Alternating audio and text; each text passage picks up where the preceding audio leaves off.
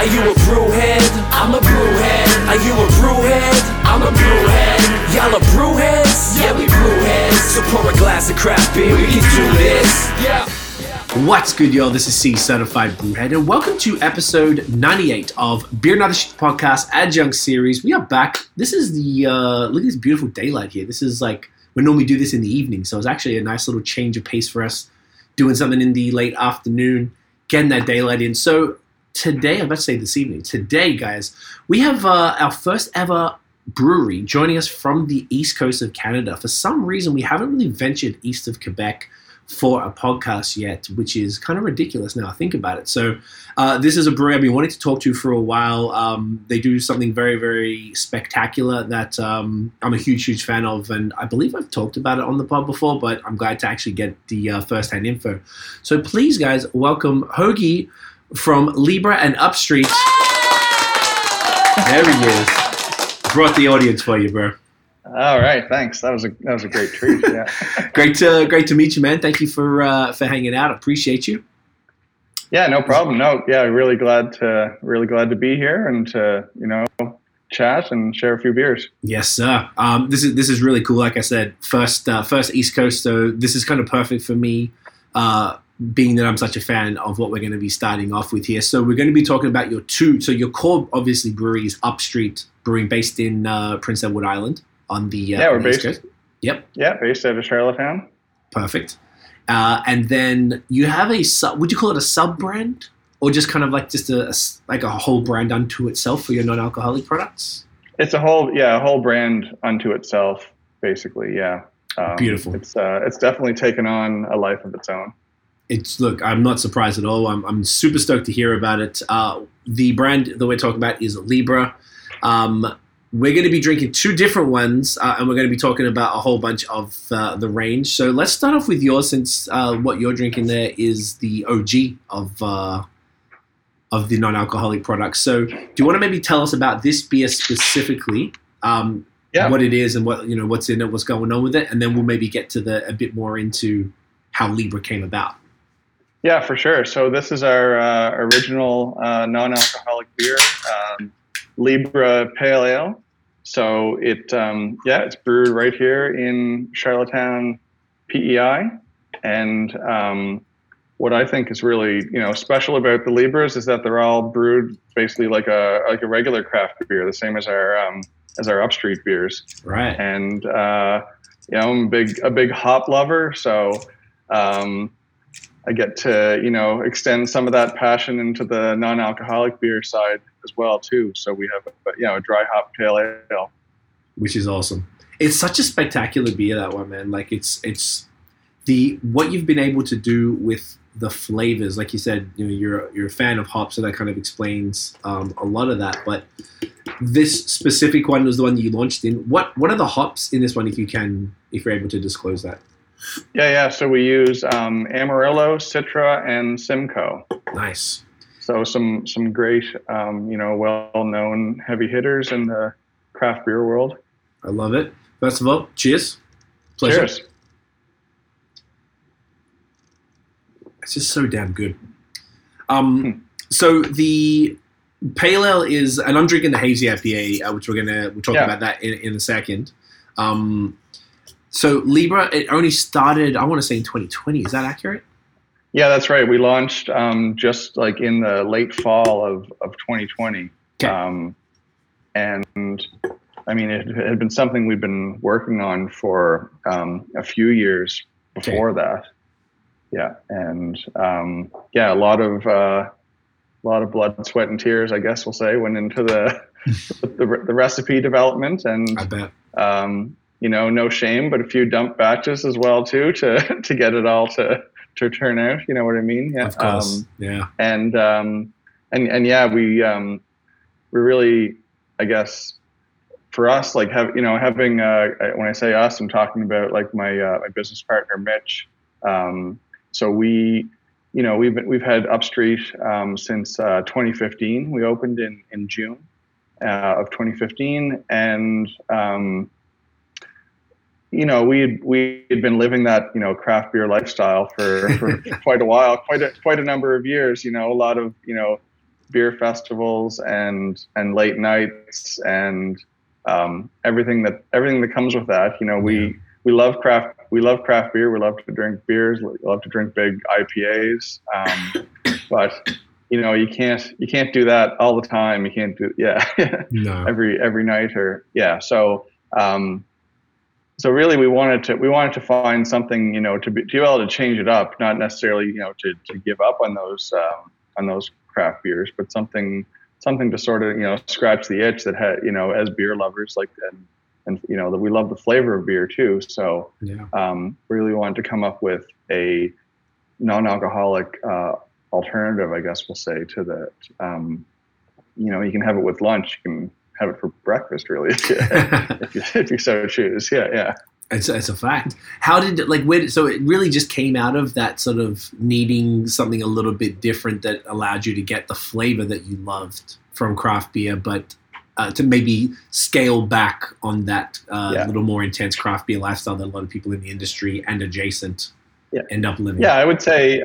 Yeah, I would say that's where it started. You know, from a from a personal perspective, and then uh, from a business perspective as well too. Um, just like keeping an eye on on market trends elsewhere through you know through North America and, and through the U.S. Like, um, we really started to no- to notice that um, non-alcoholic craft beer was, um, yeah, you know, starting to become a thing that the craft breweries were were doing. Um, Mm.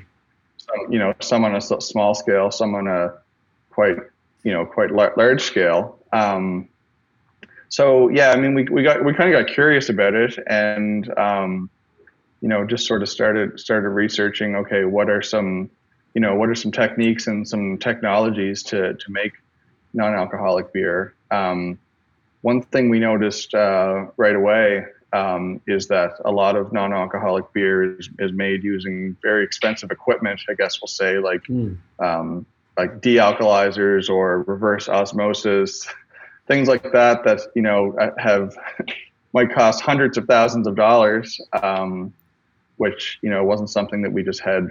You know, we don't have that kind of money just lying around. Um, right.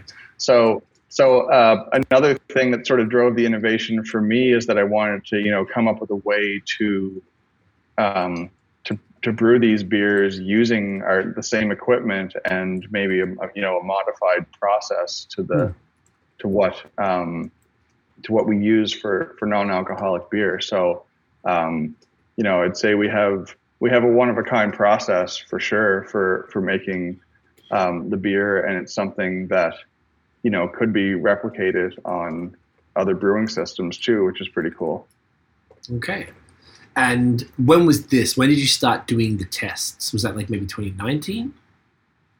Uh, yeah, it would have been 20, like 2019. Yeah, 2019. Um, actually, I remember. I remember the first pilot batch because it was like Easter weekend of 2019. Yeah. Okay.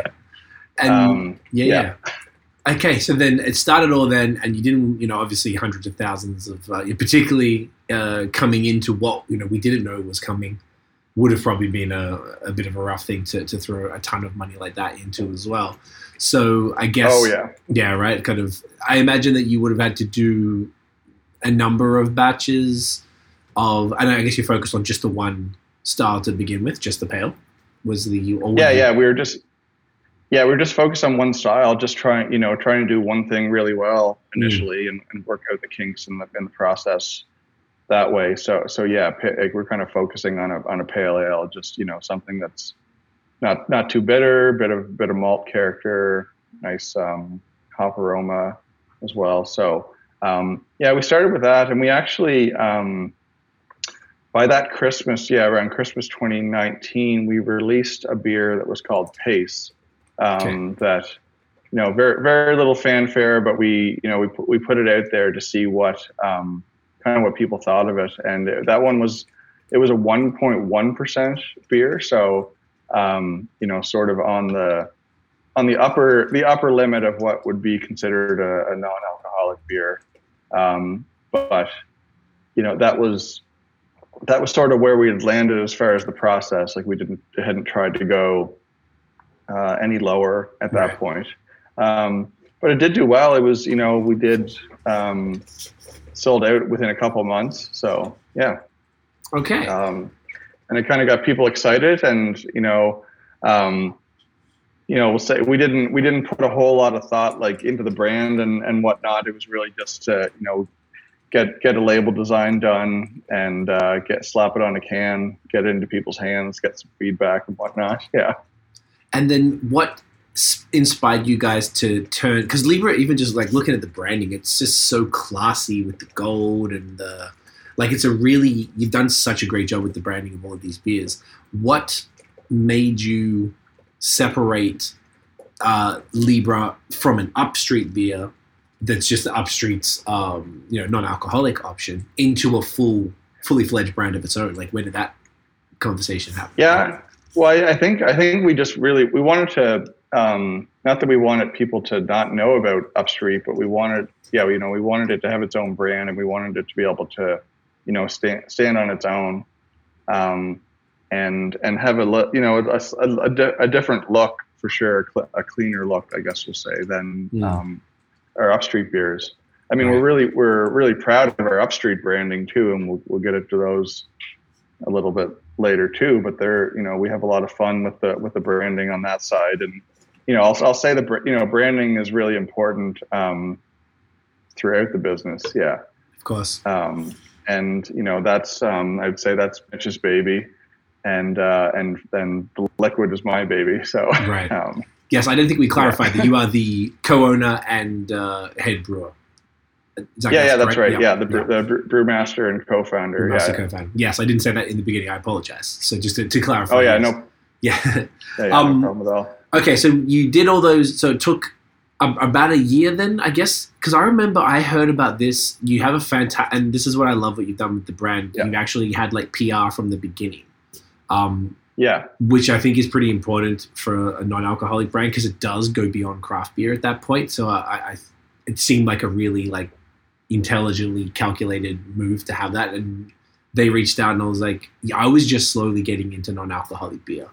And first thing I noticed was the branding because I got the uh, the pale ale there, and I was like, "Geez, this is beautiful. What is going on here?" And it was just like I, I used to never understand what non-alcoholic beer was trying to be, and so for some some reason around that in 2020, it just kind of clicked for me, and I just got it. Beforehand, I always thought everything was just kind of shit and did taste like watery beer. But when you really like, it's not really trying to be beer; it's its own thing.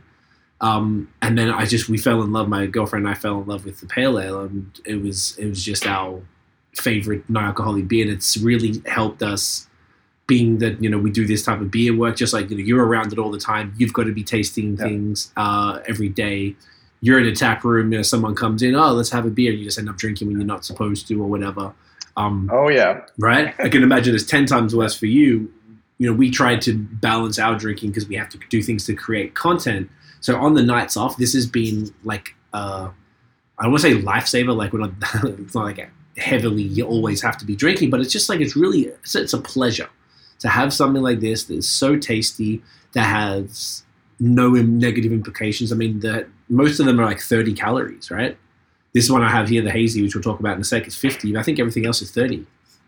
yeah, that's right. Yeah, Yeah. the hazy's the hazy's fifty, and then all the other ones are thirty. Yeah, Right. So, so really light, and you can you know yeah you can have it again. You can have it with lunch, and yeah, you know have two with lunch, and not really ha- you know worry about getting back to work with a with a foggy head. Yeah. exactly, and you know get all the flavor from it. So it's just like been such a, a cool thing. So I guess early 2020 would have been. Do you remember exactly when when you launched the the pair? Uh, yeah, yeah, it was around October 2020. Yeah, October so 2020. about, you know, a, so a year and a half of. R and D. Yep, yeah. So it was about yeah, and uh, then we you know pace first to Christmas, and then and then yeah, the the the pale, um, whatever nine or ten months after that. Yeah. Okay. So, what was the response when you first launched the? Uh, so the pace was the year before in 2019, and then October 2020 Yeah. was the was Libra. What was the response when you when you guys put it out? Like, did did it hit immediately?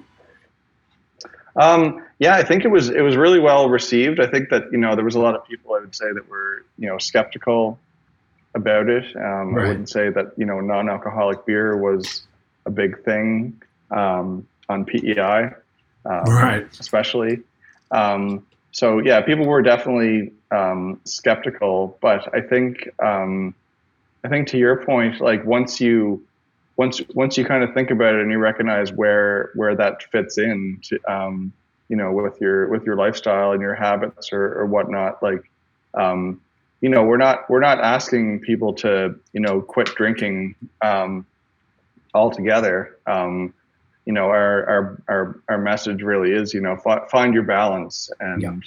um, and that you know that that might mean okay having you know two beers so that you can you know and then and then a libra just so you can stay a little bit longer and, and hang out with your with your friends and, and um, you know not not have to worry about um, you know having having that extra beer mm. and not feeling well in the morning yeah that it's interesting you just said that. I have a friend who's a fellow podcaster and he he calls himself what did he say? He's the beer magician because he makes beer disappear. And he said when he gets the on those uh, evenings when he goes a little crazy he said he's figured out a way to trick himself so that instead of just going beer after beer when you get into that zone he goes and grabs a non-alcoholic and you go one beer, one non-alcoholic, one beer. So it keeps that, you know, if you have that urge to continue to drink, you can still do it, but it allows them to, to like you said, feel a lot better in the morning and not be a, a little wild. So I feel like they really do play more of a role in, uh, or they should play more of a role in sort of uh, balanced drinking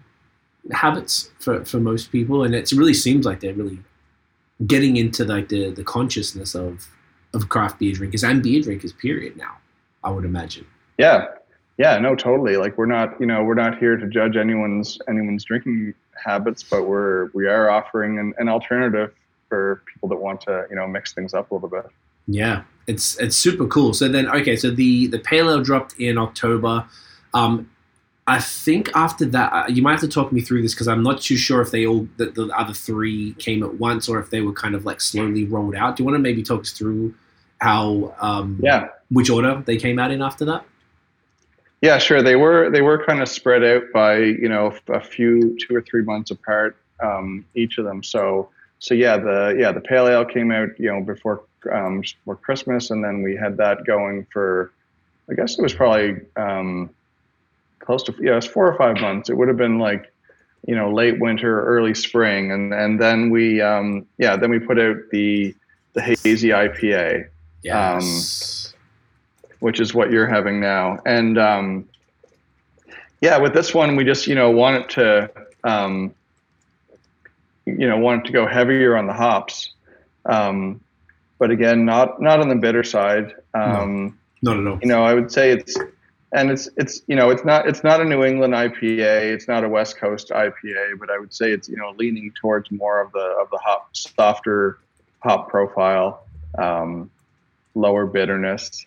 Um, and one thing, one thing we found, you know, when I was um, doing like like the piloting um, on that, is that it did have to have a little bit more, a little bit more sweetness and a little bit more body to, you know, to be able to hold up um, more of a more, you know, more hops, um, higher hopping rates and and and dry hopping and whatnot. So you know it's not a it's it, you know it's not a not a heavy hitter at 50 calories but it is it is you know he- heavier i guess we'll say but that's you know quite quite relative yeah. Um, um, so it did you know we did have to go a little bit higher on the um, on the malt side to be able to um, dry hop it as much as we wanted to to you know hit the the aromas that we that we were hoping for okay that makes sense those you answered the question i was yeah. thinking like why is it 20 calories more but makes complete sense. What are the hops in this one? yeah, well? uh, that one is El Dorado, Strata, and Comet. Cool, good mix. Yeah, yeah, yeah. So that's a fun mix. Um, and one thing that's kind of cool too that that we've sort of shifted in the last uh, over the last year, we started partnering with um, Crosby Hops.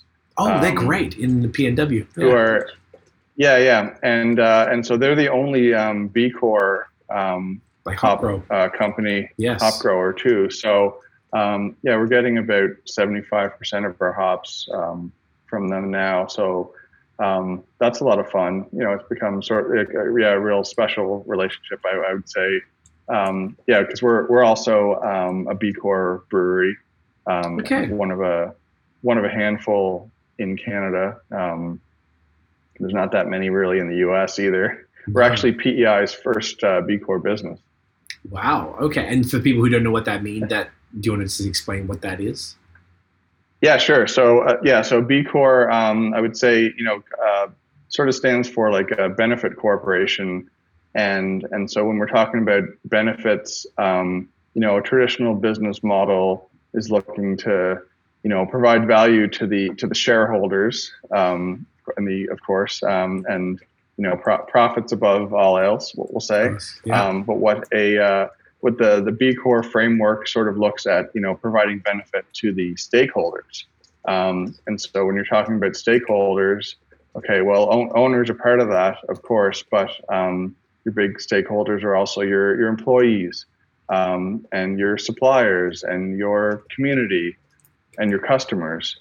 And, and so you know we're trying to strike a balance um, which in all those areas and um, you know it might we you know, it might be looking at our environmental impact or can, you know, where, where can we use a local supplier versus, you know, somewhere, um, you know, in, in Europe or in, in China or, or, or whatnot. So, um, yeah, we're, you know, we're always looking for ways to, okay, is this the most beneficial way we can act or what we, you know, how we can purchase or are these the, you know, are these the customers that we want to be, um, dealing with? And, um, you know, also just making sure we have really strong, you know, inter- internal values with our with our company and um, keeping people happy and having pizza parties just you know to celebrate big wins on a on a Wednesday, for example. You know, you never know what's going to come up, but we we really try to have you know have a lot of fun. That's awesome, man. That's great. I love that. I, and you're right. Yeah, I've, I've dealt with. We have a, a non-profit as well that we that we run on with with Ground to Beer. We did have a chat with uh, with Crosby, and they were explaining how they work and very cool. It's like something like you're right. Like it's very. Uh, it's not super common, and it's uh, it's a very cool sort of addition to the business. It gives you a little bit more of like a, a deeper mission, I guess, than um, Yeah. know, just profits, like you said, over everything. So the hazy IPA came next. Um, yeah, this one is. Oh yeah, right. Yes, You're keeping us on track. Yeah. that's okay. It's so yeah, my job. hazy, It's I- weird. yeah, yeah, yeah, hazy hazy IPA came came out next, um, and then and then yeah, the, then the pilsner came after that. Um, Yes.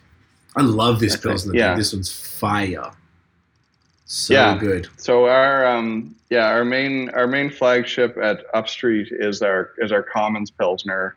Okay. Um, and it was a bit you know beer style that I was you know home brewing even for you know four or five years before Upstreet open. So I've always been a big um, you know big Pilsner lover. Um, and and so you know that was the next one that I really wanted to you know hone in for the um, as a non-alcoholic um, style. And so, um, so yeah, that one that one came out, yeah, just uh, in probably in August or September, I guess. Yeah, Okay. four, you know, four or five months after the after the other one.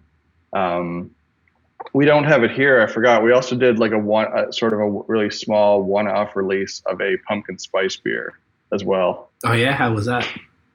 Um, yeah, really good. I mean, yeah, people people love the pumpkin spice. I think in, I uh, in. September and, and Yeah. October. Yeah, yeah, the yeah. best- the best time of year. Um, yeah, yeah, totally. So again, you know, borrowing from our um, Upstreet beers, we have a Gra- Gravedigger um, pumpkin ale that's heavily spiced and it's got some, you know, molasses and vanilla and cloves and ginger, all kinds of different, you know, great the great pumpkin spice. Uh, we'll say and uh, Yeah, and and so yeah we you know bor- borrowed a lot of this of those some of those ingredients and flavor profile but um you know da- da- brought it down to you know a non-alcoholic level and low calorie as well so, cool. so that was fun that that'll be something that we're uh, we're going to bring back again um, on a bigger Alright. scale this fall so Love to hear it. forward to that. Yeah. Um, and then next we had the yeah the the stout. Yes. Um, so that one came out in January. oh, it's really new. Um, yeah, that so that one's pretty new. Um, I love this one. And yeah, this one was a lot of fun. Um, you know, I won't necessarily go into all the details of the brewing process, but this one was a lot of fun to to make because it's actually it is you know it's still the same kind of calories and non-alcoholic beer, but it's actually brewed differently than all the other Libras. Oh yeah. Um, okay. again, d- done on our done on our existing equipment, but um, just using some neat techniques to working with the the dark malts to get a lot of flavor out of those, but again, no, you know, not not too astringent and not you know not too many calories either. So we're yeah, Yeah. that's uh that's another balance that we've you know imposed on ourselves, I guess too, is that they're not only are they non-alcoholic, they're also low calorie non-alcoholic beers. which is super cool. And this one, I was really surprised that I when I saw that this one was only thirty, like the rest, except you know the hazy one makes sense. I was pretty surprised. I was just like, I really thought you would have had to just, by the nature of, of stouts, just extract more, uh, more out of those darker malts to get the flavor. But it's just it's packed with flavor. It's really good. It's not even. It's like, and it's it's dark too. Like it's not like that super light brown that you can see through the whole thing. Like it's a. It really does look like a serious stout. So like it's very cool to hear that you know you had to sort of you know get, do some work to Yeah. get it, to get it right, which is awesome. No, totally. Yeah. Um, and then yeah, the last the last one um, that I of the cans that I have here is the Yes. um, is the cherry sour. Oh, yeah, there we go. I'm Very not used to this uh, the the mirroring, but anyway, Yeah, it's a bit weird. Yeah, the cherry sour. So that was you know another another challenging one to make. I'll say. Um, so you know, as as people know, um, fruit you know fruit fruit has uh, has fermentable sugars in it Right. too, which Of um, which will contribute to the um, the alcohol content. So so yeah, trying to find the the balance between the the beer flavor and just enough fruit to add to the beer to still make it um, you know non-alcoholic was um, a lot of fun as well. Uh, and we trialed yeah we trialed a bunch of different fruits um, and yeah really I'm I'm my favorite all the way through was the was the cherry sour. I tried to, you know, make sure that it was a, a group decision. I guess, I guess we'll say on the uh, on the fruit that we that we use, but um, it was definitely my favorite one that we that we trialed. Yeah. That's awesome. Do you have any other uh, special? I mean, obviously the, the cherry sour and the pumpkin were the two kind of like more would be seasonals. I guess you'd consider them. Are they? Um, do you have any other ones planned that you can speak about at all? As far as other, Yeah. Yeah. Yeah. Well, we don't. We, I guess I'll say we don't have anything like that's like you know um, tied to a particular like release date, but um, there are some other you know pilots that I'm working on. Um, really trying to. Um, I've, you know, I've, I've piloted, but it, you know, I'd like to, to at some point have the first uh, non-alcoholic saison. Um, Okay. I think that would be that would be really cool. So, um, yeah, I have had some uh, promising results on that, and I've been chatting with um, Richard at the uh, Escarpment Labs, um, nice. the uh, Canada's only, I guess, yeast provider. We'll, we'll say um, yeast yeast lab. So, yeah, um, hoping to hoping to come up with, with something there that can um, can be scaled up. Um, a few other ones like I mean, uh, yeah, Vienna Lager is one that I've done that's um, pretty interesting. You know, a nice malty malty kind of a lager. Yeah, maybe maybe a West Coast IPA, something a little bit more bitter than um, different than the other two, um, pale and, and IPA. Yeah, so those are kind of the again, the, you know, I have my personal preferences, and and then we have our you know the sales team that we're that we're working with as well to try to find you know the right the right fit. But um, yeah, hopefully we'll have another um, release before the year is done. All right. I love that. I was going to ask you, mention your preferences. I was going to ask you what your favorite is of these ones. And then maybe what what's like the, the, the highest seller? I mean, I imagine it's probably the pale ale, being that Yeah. that's the can that's printed as opposed to the the, Yeah. the, the other types of labels here.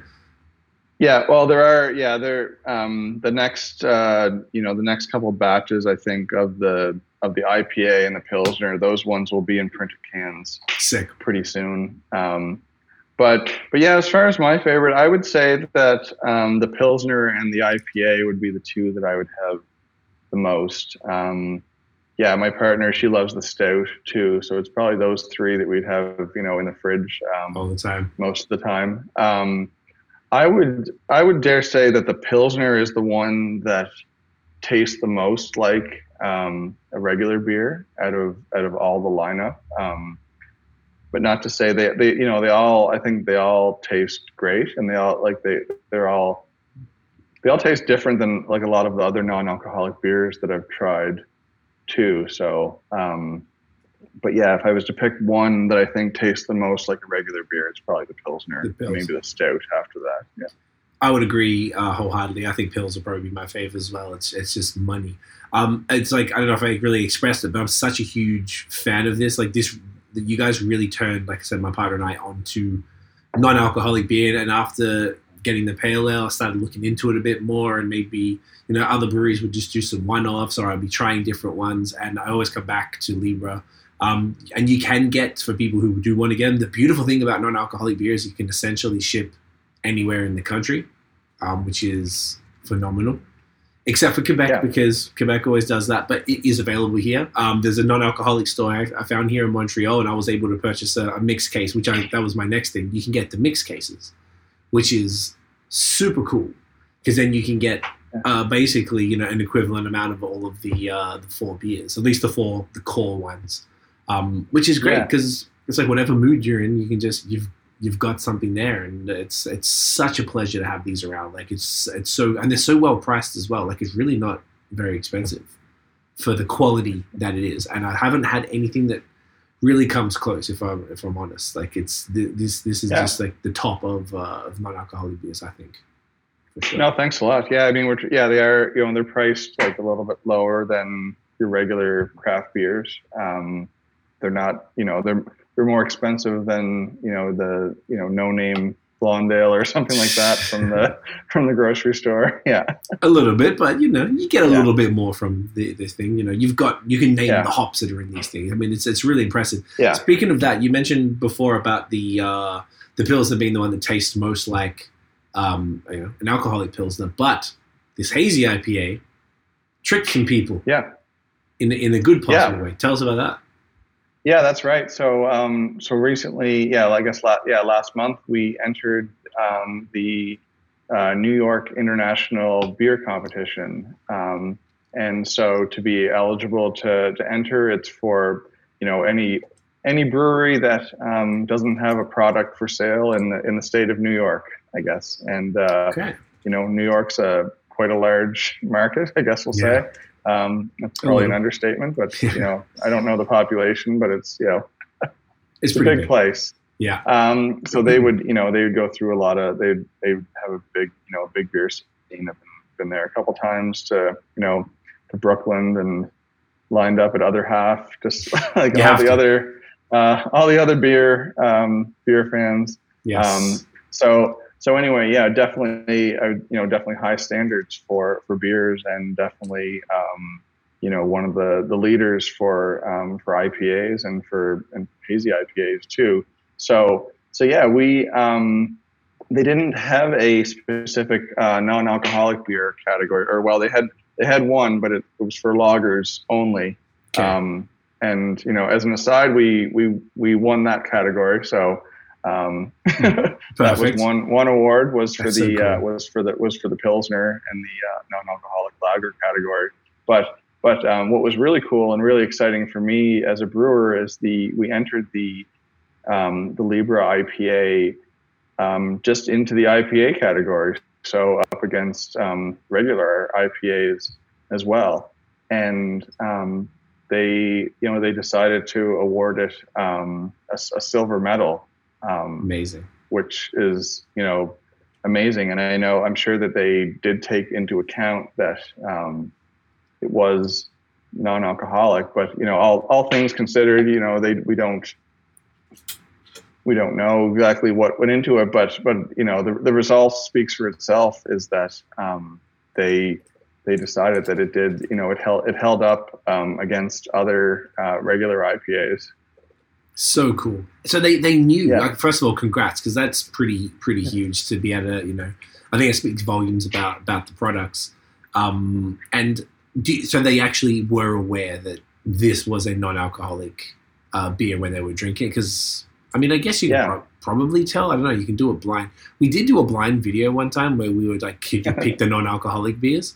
So we tried to get like the lowest ABV of the same style and put them all Yeah. side by side because I'd had them before. I wasn't able to get it right, but I did it with my cousin, and he he was confused by a few of them as well. So I think um, it could be if they. I guess what my point being, if it was completely blind, which I know these things typically are, people could have been confused and Yeah. not even know. You know, No, totally. Yeah, yeah. I don't, you know, I, I don't know what information the judges were were given or whatnot, but um, whether they were, they, whether they were, they weren't. I guess it's still, you know, it's still got the silver. Yeah, it's all that matters, which is great, Yeah. man. Yeah, it's uh, it's super cool, and I, I do love that. Uh, you know, I've told a few people about this. I was in um, Ontario last week, and I was at a, a. You know, they got the new independent bottle shops out there now. Have you heard about that? So now they well something they brought in in the last couple of years. So you could like a cafe can have um, can now stock beer and wine like local beer and wine and Oh, stuff, right which on. is great. So they can curate these stores. And um, I was telling them about Libra as well. I was like, yo, you need to get that in. Um, it's just it's a I feel like it's just if if you're into non-alcoholic beer, I feel like you guys are the epitome of that. Um, and it's it's cool. It's just like just looking at the branding. It's just it's so pretty and it's it's just such a fantastic product. I'm a huge huge fan. So congrats, man, on, on all of that. And, Yeah. uh, I'm really Oh, glad that thanks. these uh I'm glad this picking up uh, like that you've made it into its own a beast unto itself type of thing. It, it feels like it Yeah. deserves that level of attention rather than this sub brand of, of a brewery. You know. No, for sure. It's yeah, I mean, it is really is taking on a, a life of its own. And um, and yeah, speaking of Ontario, the yeah the Oh, pale yes. ale is is um, is actually launching at the LCBO um, in Yes. the middle of middle of May. Which is dope. So it's only a couple Um, of weeks away from from filming date. So by the time this comes out, I think it's probably the week that this comes out um, that it'll be available, which is Oh, very awesome! convenient. Yeah, So Yeah. yeah, if so people about it, and it's, it's the pale ale for now specifically. yeah. The pale ale for now. Hopefully, the first of many. But First of um, many. Yeah, the pale ale for now, and it's um, you know, a lot, I don't don't don't quote me on which stores are going to have it, but they, you know, it should. I think it's going to all the stores. Yeah. Okay, and I think Um, even if it's not for whatever for whatever reason, you can ask for it. You can ask the manager Yeah. at the store and be like, "Hey, can you get in the uh, the Libra Bell?" And for the, I, I believe they'll at least like get a case or two or something like that if if Yeah. people start asking. So definitely go do that in Ontario. I would highly encourage people to do that. But if even beyond the LCBO, they can still order. When I say they, like any any other province in Canada aside from Quebec, who can also get it locally, but any province in Canada can go to drinklibra.ca and actually order any of the beers individually or a Yeah. mixed case or whatever it might be. Is that accurate? Yep. Yeah, that's right. Yeah, we run our we run our own store. Yeah, and we can yeah you can order any of our um, beers. Yeah, drinklibra.ca, um, and then we're also on well.ca, and we work with um, yeah in Quebec. Um, we work with an importer or distributor called uh, Pivo, Pivo. Yeah, and Fred. and and they've yeah uh, and they've been getting it. You know, all it's been doing really well in Quebec. It's uh, yeah available in all kinds of different um, different stores there. Yeah. I love it. I love to see it. Yes, I, there's actually a whole store here that I got it from because I hit Fred up. He hit me up and be like, "Hey, I'll get you some Libra," and I'm like, "Well, please," because it's a it's a fave. And I tried to order it a couple times, not realizing why it wouldn't let me order. And he put me in touch with a there's a whole store here that only sells non-alcoholic products. So Oh. I was able to get the the mixed case. It was super easy to get. I know Fred's based in Quebec City, so there'd be a whole bunch of. You know, he's got a very wide uh, distro network, so you know you should it shouldn't be difficult to get here in Quebec either, um, which Yeah, is awesome. perfect. Yeah. So everyone can fetch that. So um, we'll, we'll, I will move on probably to the the upstream side of things now. I feel like we've got a real solid. I really want to spend sort of like half the podcast on on this, um, just because it's it's uh, such a huge category that's really like uh, you know change. I feel like it's really changing things the way people approach you know alcohol and, and beer, and uh, you guys are, are the best at it. I I think so. I love it. Um, upstreet time. We're going to start with the IPA. Yeah, let's start with the start with the IPA. Yeah. So this is yeah. um Thank you. yes, tell us. yeah, so this is a new one, um, uh, Parks and Rec Yes. uh, IPA. So it's a um, yeah, it's a low calorie IPA actually. So um, yeah, just only three point five percent, um, and hundred calories. Um, so yeah, this um, Very cool. this just came out yeah, basically two weeks ago. Um, I didn't realize. and yeah, and so this is another one that um, I have been kind of noodling with, I guess we'll say, on the on the pilot system Right. um, for a while. And again, it's another, you know, it's sort of a, I'll say, well, it's a step, a step in between the the Libras and and um, you know the regular full full strength um, IPAs. So, you know, rather than you know rather than going and, and having you know two seven percent IPAs, you can you know you can ha- again hang out and and have you know have have two or three of the you know low low uh, low cal IPAs. Right. Yeah. Yeah, totally. Tons of flavor. Three point five is pretty cool. What is the what what style uh, of IPA is this one? Um, I would say it's you know more like more of a. It's not a hazy. It's like sort of a a light and juicy uh, American IPA style. Yeah. Okay, I'm seeing it here. It's pouring uh, super clear. Definitely. Yeah, uh, pouring pour, pouring fairly clear. A little little bit of haze to it, but yeah, Touch- a touch there.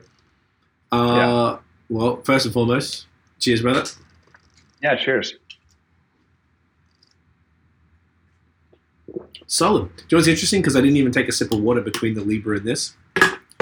Like it, it shows the how much flavors in the Libra. Like this is it's kind of like blending in a bit in a, in a good way, meaning Yeah. that it's like the Libra is like tricky. I can see the you know, I can see why people would think that the Libra is uh is alcoholic. Um, Yeah, totally. You know, it's not a big not a big jump. Yeah. no, yeah, this yeah. is and what's the uh, hops in this one, man? Uh, yeah, so this one is uh, Sultana, Calypso, and Citra. Sultana Calypso Citra. I love that. Okay. And um okay, it's called Parks and Rec. And I guess so you were aiming for like that sort of yeah, middle ground, like you said, American IPA that's kind of not quite west, not quite east. Yeah, yeah, Okay. exactly. And um, we kind of, you know, another another sort of sub, I guess we'll say a sub niche uh, offerings of beers within Upstreet is uh, what we're calling um, better for you beers. So these would be, you know, lower lower alcohol, lower calorie um, beers, but still, you know, fu- full of flavor. Um, so we have, yeah, we have four beers that are sort of falling under that umbrella right now. Okay. Um, yeah, the Parks and Rec is the is the newest one. Um, we have a Cavalier um, Premium Light Lager. We have a uh, Limelight um, Lime Lager. You know, kind of our, our answer to Bud Light Lime or something. Nice, smart. Um, and then we have uh, a um, a Plum Gose, which um, we're going to try um, Oh, nice. next Okay. after this one. Yeah. So again, all you know, all 100 calories or or lower. You know, four percent. Um, and then yeah, we sell those uh, locally here. Just just launched yesterday, actually, um, in a mix pack, the uh, out and about um, mix pack. So you get uh, So you get Get this one that goes uh oh you get and what was the other one? Sorry, the uh, Cavalier. Cavalier, um, that's right, premium. Yeah, light lager. Yeah. Mm. That's great. And this is this is like Yeah, a so- ton of flavor for three point five, man. This is really really Yeah. crushable as well. Like I imagine, you know, based on the names of what you know, you know, Parks and Rec and Out and About and all that type of stuff. This is intended for, you know, the picture on, on the label is uh, like a fox on the beach. So you know, for Yeah. people who are active, um, this is like you know, you go for a hike, you finish up the hike, low ABV, crushable, uh, tons of flavor, but not over the top. You can have a few of these and it's no problem type of thing. And also, you know, Yeah. hardly Yeah, yeah. calories. Yeah, no, exactly. We have a big. Um, I'm not. I'm not a, a player myself, but there's a big uh, disc golf scene now on Okay. uh, on PEI, and, and as soon as it came out, it became the you know official, unofficial beer of um, PEI disc golf. Yeah, I love that. Um, what was the third hop? It was Sultana, Citra, and um, Calypso. Calypso. That was the one. Sorry. Okay, no, yeah, this yeah, is no problem. This is really uh, really tasty, man. Um, the so basically we normally would start with this, but because we started with uh, with Libra, we sort of skipped over it. But yeah, I'd love to hear your personal beer history, how you personally got into beer and, and brewing, and then how that led to the to the brewery kicking off. Yeah, for sure. So it probably like yeah, my now now here we are, yeah, 2022. So I would say you know for me, home home brewing started um, close to 20 years ago. Actually, mm-hmm. um, I was I was home brewing. So I was um, yeah at university at uh, at Dal in uh, Halifax, Nova Scotia, okay. and um, I uh, yeah I did engineering. Um, excuse me. So um, so yeah, a few of us. Um, I would I would say you know um, definitely price conscious when you're when you're a student. yeah, of course. You want to get good get good value for your for your dollars and for your beer. So um, a few of us got curious about home brewing. Um, and so, yeah, we started off um, like a lot of home brewers buying, buying like the, you know, the canned kits with the syrup and, you know, you just dilute those in a bit of, uh, a bit of boil, boiling water. And oh, gosh. Pitch, pitch in the yeast and, you know, kind of hope for the best. Um, and you're so, good to go. you know, that's like the you know the microwave dinner of um, of home brewing or something like that. Yeah, uh, that's hilarious. Um, but that's how you know that's that's how it started. Um, but then I'll say you know a couple of us got a little bit more curious and maybe had had a little bit higher standards, and we wanted to figure out okay how do we you know how do we make something a little that tastes a little bit better. So then we okay, maybe let's let's try adding you know adding our own hops or um, you know, but like yeah, with you know boiling it or you know change like getting into kegging or or what improve on on the quality. Um, and then and then I would say I just you know kept let's say I kept taking it farther and farther and you know more and more from from scratch. Um, right you know, read read a couple books. The you know, the joy of home brewing um, is the you know the, the Bible of home brewing for sure. So what's the is it John um, Palmer's How to Brew?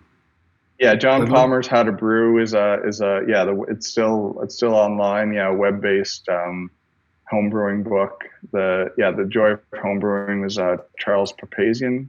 Okay. Um, is who wrote that, and he he founded the um, American Homebrewers Association as well, hmm. actually.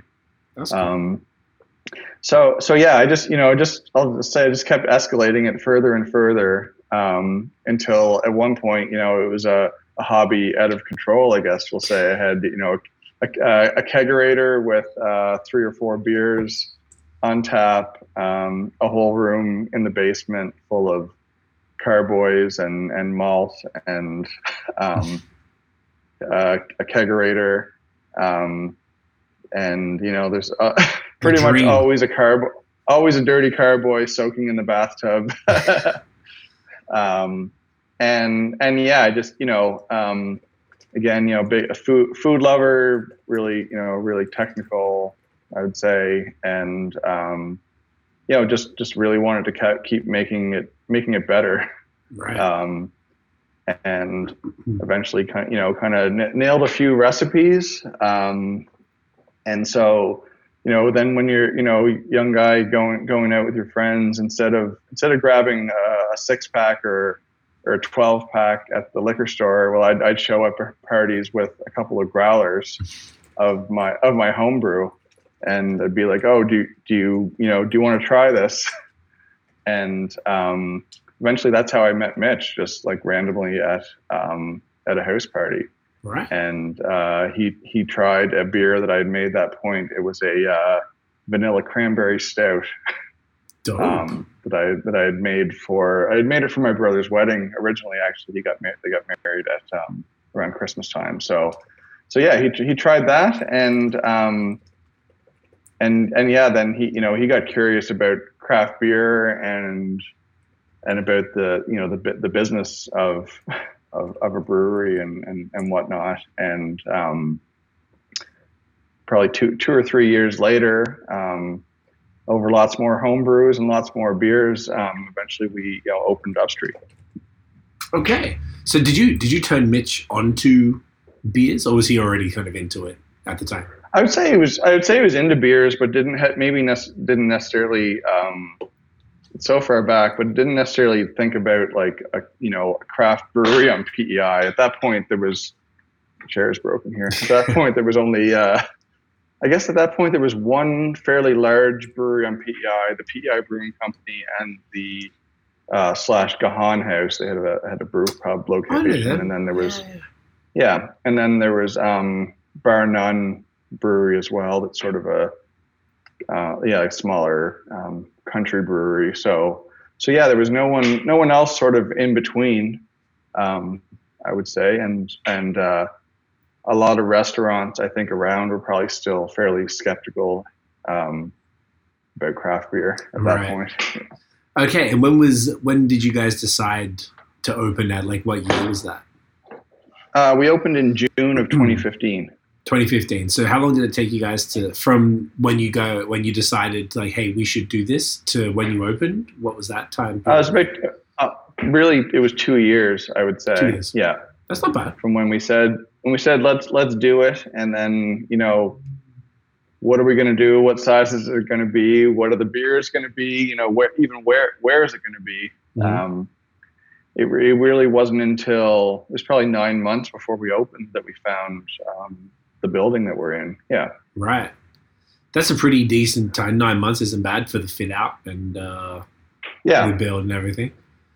Yeah, How, for sure. Yeah, we we took position. Yeah, just before Christmas of 2014, I guess, and then opened okay. in June. Yeah, that's not bad. So then, yeah. how was the response? Being that maybe you know the Gahan Brewery, I definitely heard of them um, out here. I think they might have had a few beers in the LCBO uh, back in the day when I first uh, got into craft beer. Yep.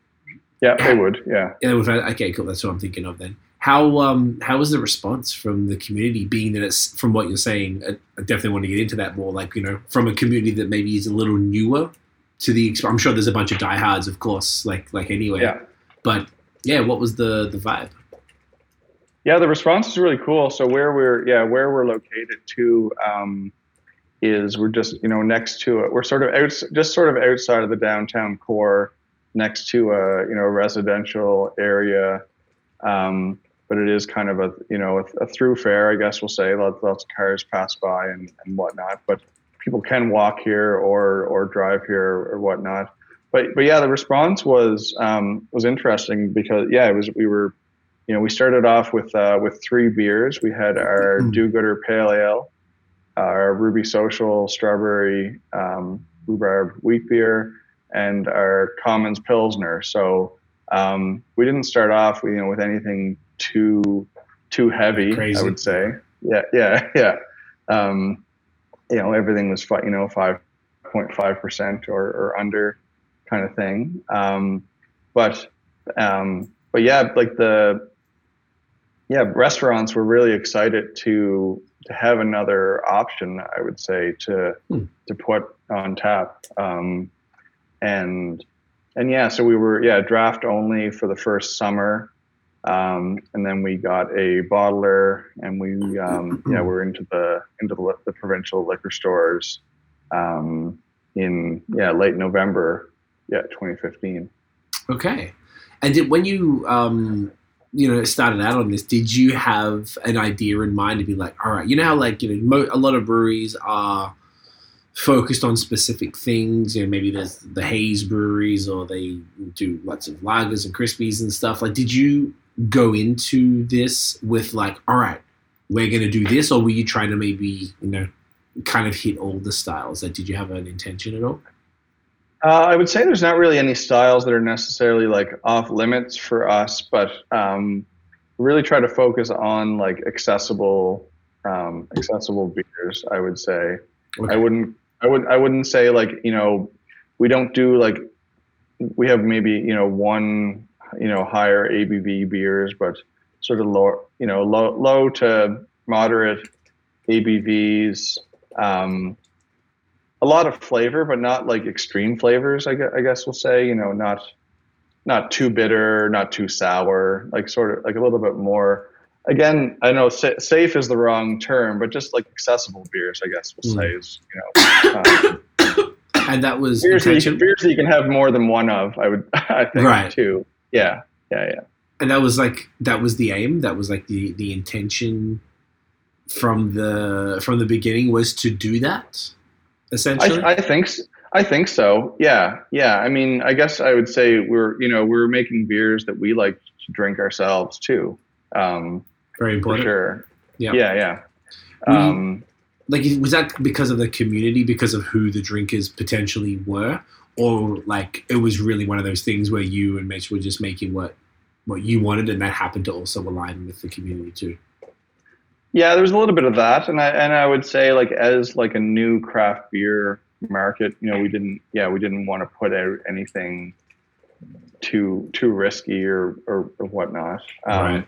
I think I I mean I would say we got we got more adventurous as we as we went along. Um, you know, we got into the we had the you know barrel aged imperial um, stouts and and whatnot, and uh, um, but had you know had some fun with some of those. Like um, one that was a lot of fun was a a, a barrel, uh, yeah, bourbon barrel aged um, wee heavy uh, with spruce tips. wow Um, nice that was yeah, that that one was a lot of lot of fun. Yeah. see that's cool Um, okay yeah, and then we do saisons. Like we have our, um, I guess we have, yeah, we do like three or four different saisons each year. We have our uh, De Novo. Um, that's our anniversary beer. Um, it's sort of a, you know, was been different different types of Brett saison or dry hop saisons, and then now we're sort of trying some different um, fruited saisons. So we did pineapple tangerine last year, and we're doing uh, apricot mango. Um, this year. Yeah, just some some fun stuff with with fruit as well. Um, I would say that you know that's another thing we do. We you know do do a lot of different fruit beers. Um, you know the lot like I mentioned the lime lager. Um, not as maybe not as adventurous, but then you know strawberry strawberry rhubarb. There's not a lot of rhubarb um, many. beers out No. there. Um, the pl- you know plum gose. Um, we have a uh, Major Tom uh, watermelon sour. Um, it's out now. It's like our, you know, liquid Jolly Rancher. that's awesome Um, that's a lot of fun. The cherry sour. So yeah, we have you know have a lot of different fun with fruit beers too. what would you say you're known for the most Um, I would say now we're we're probably more known for I would you know for IPAs. We would have Okay. you know the, the largest largest selection of, of IPAs of, of any of the breweries on, on PEI. okay do you do a bit of everything bit of west coast bit of like new england bit of american Yeah, like this one Yeah, yeah, really just a bit of everything. Um, and we don't necessarily we, we you know we don't really get into some of the you know the hazies where let- okay let's put out the same beer but with different hops this time. right Um, we try to you know try try to do one of each style um, really well. Gotcha, and, and keep that consistent. Okay, sweet. So when you uh, you started bottling in uh, 2016, it sounds like. Um, did you Yeah. get distro outside of PEI at all? Um, yeah, before yeah before long we did get into yeah we got draft uh, in in Halifax and Nova Scotia. Um, yeah, the win uh, yeah the first winter I guess winter 2016, um, and then yeah some few a few like listings yeah with the liquor commissions. Um, I mean yeah as you know probably the liquor rules and commissions are different in every province. Um, I'm sure it'd be, you know, be an interesting spreadsheet to, to you know, map it all out and com- compare them all. But, um, you know, in PEI, we don't have any private liquor stores, but in Nova Scotia, there are a couple of um, groups of private liquor stores. So they're able to take in any product that the provincial liquor commission um, doesn't doesn't list or doesn't yeah doesn't have a, a general listing for so so yeah we we send lots of you know lots of beers um, over to um, it's the Harvest Group and uh, and Bishop Cellar are the two um, groups of uh, private liquor stores over there so they'll they'll take all of our seasonals and they have you know all the all the core beers as well there. Um, and then yeah no, New Brunswick um, as well. Um, we'll always have you know a few different beers there. Um, we do really well in Newfoundland too, actually, um, with the with our craft beers. Um, I think one thing we might have going in Newfoundland is that there's there's not a lot of breweries that are doing their own cans there, so um, there's a lot of chance for other you know other craft breweries to, to get in there and, and from outside of Newfoundland to get their products into the stores there. That's cool. I mean, so that means Yeah. you're basically in every province in uh, Atlantic Canada. It sounds like, except Labrador. Yeah, yeah, we're in every province in Atlantic Canada. We don't have, and then um, yeah, we don't have any of our beers in Quebec. Um, but also, also in conjunction with the the Libra Pale Ale launching at the LCBO, um, we'll try this beer in a few in a few minutes, I imagine. But the yeah, the Ruby Social is also going to be um, strawberry rhubarb wheat beer is going to be in the LCBO for the summer too. which is great. Um, yeah, that's awesome. yeah, That, that's a and- pretty big step yeah. then, I guess. Getting, uh, you know, moving. th- These are your first two beers in Ontario, Yeah. I imagine. Yeah.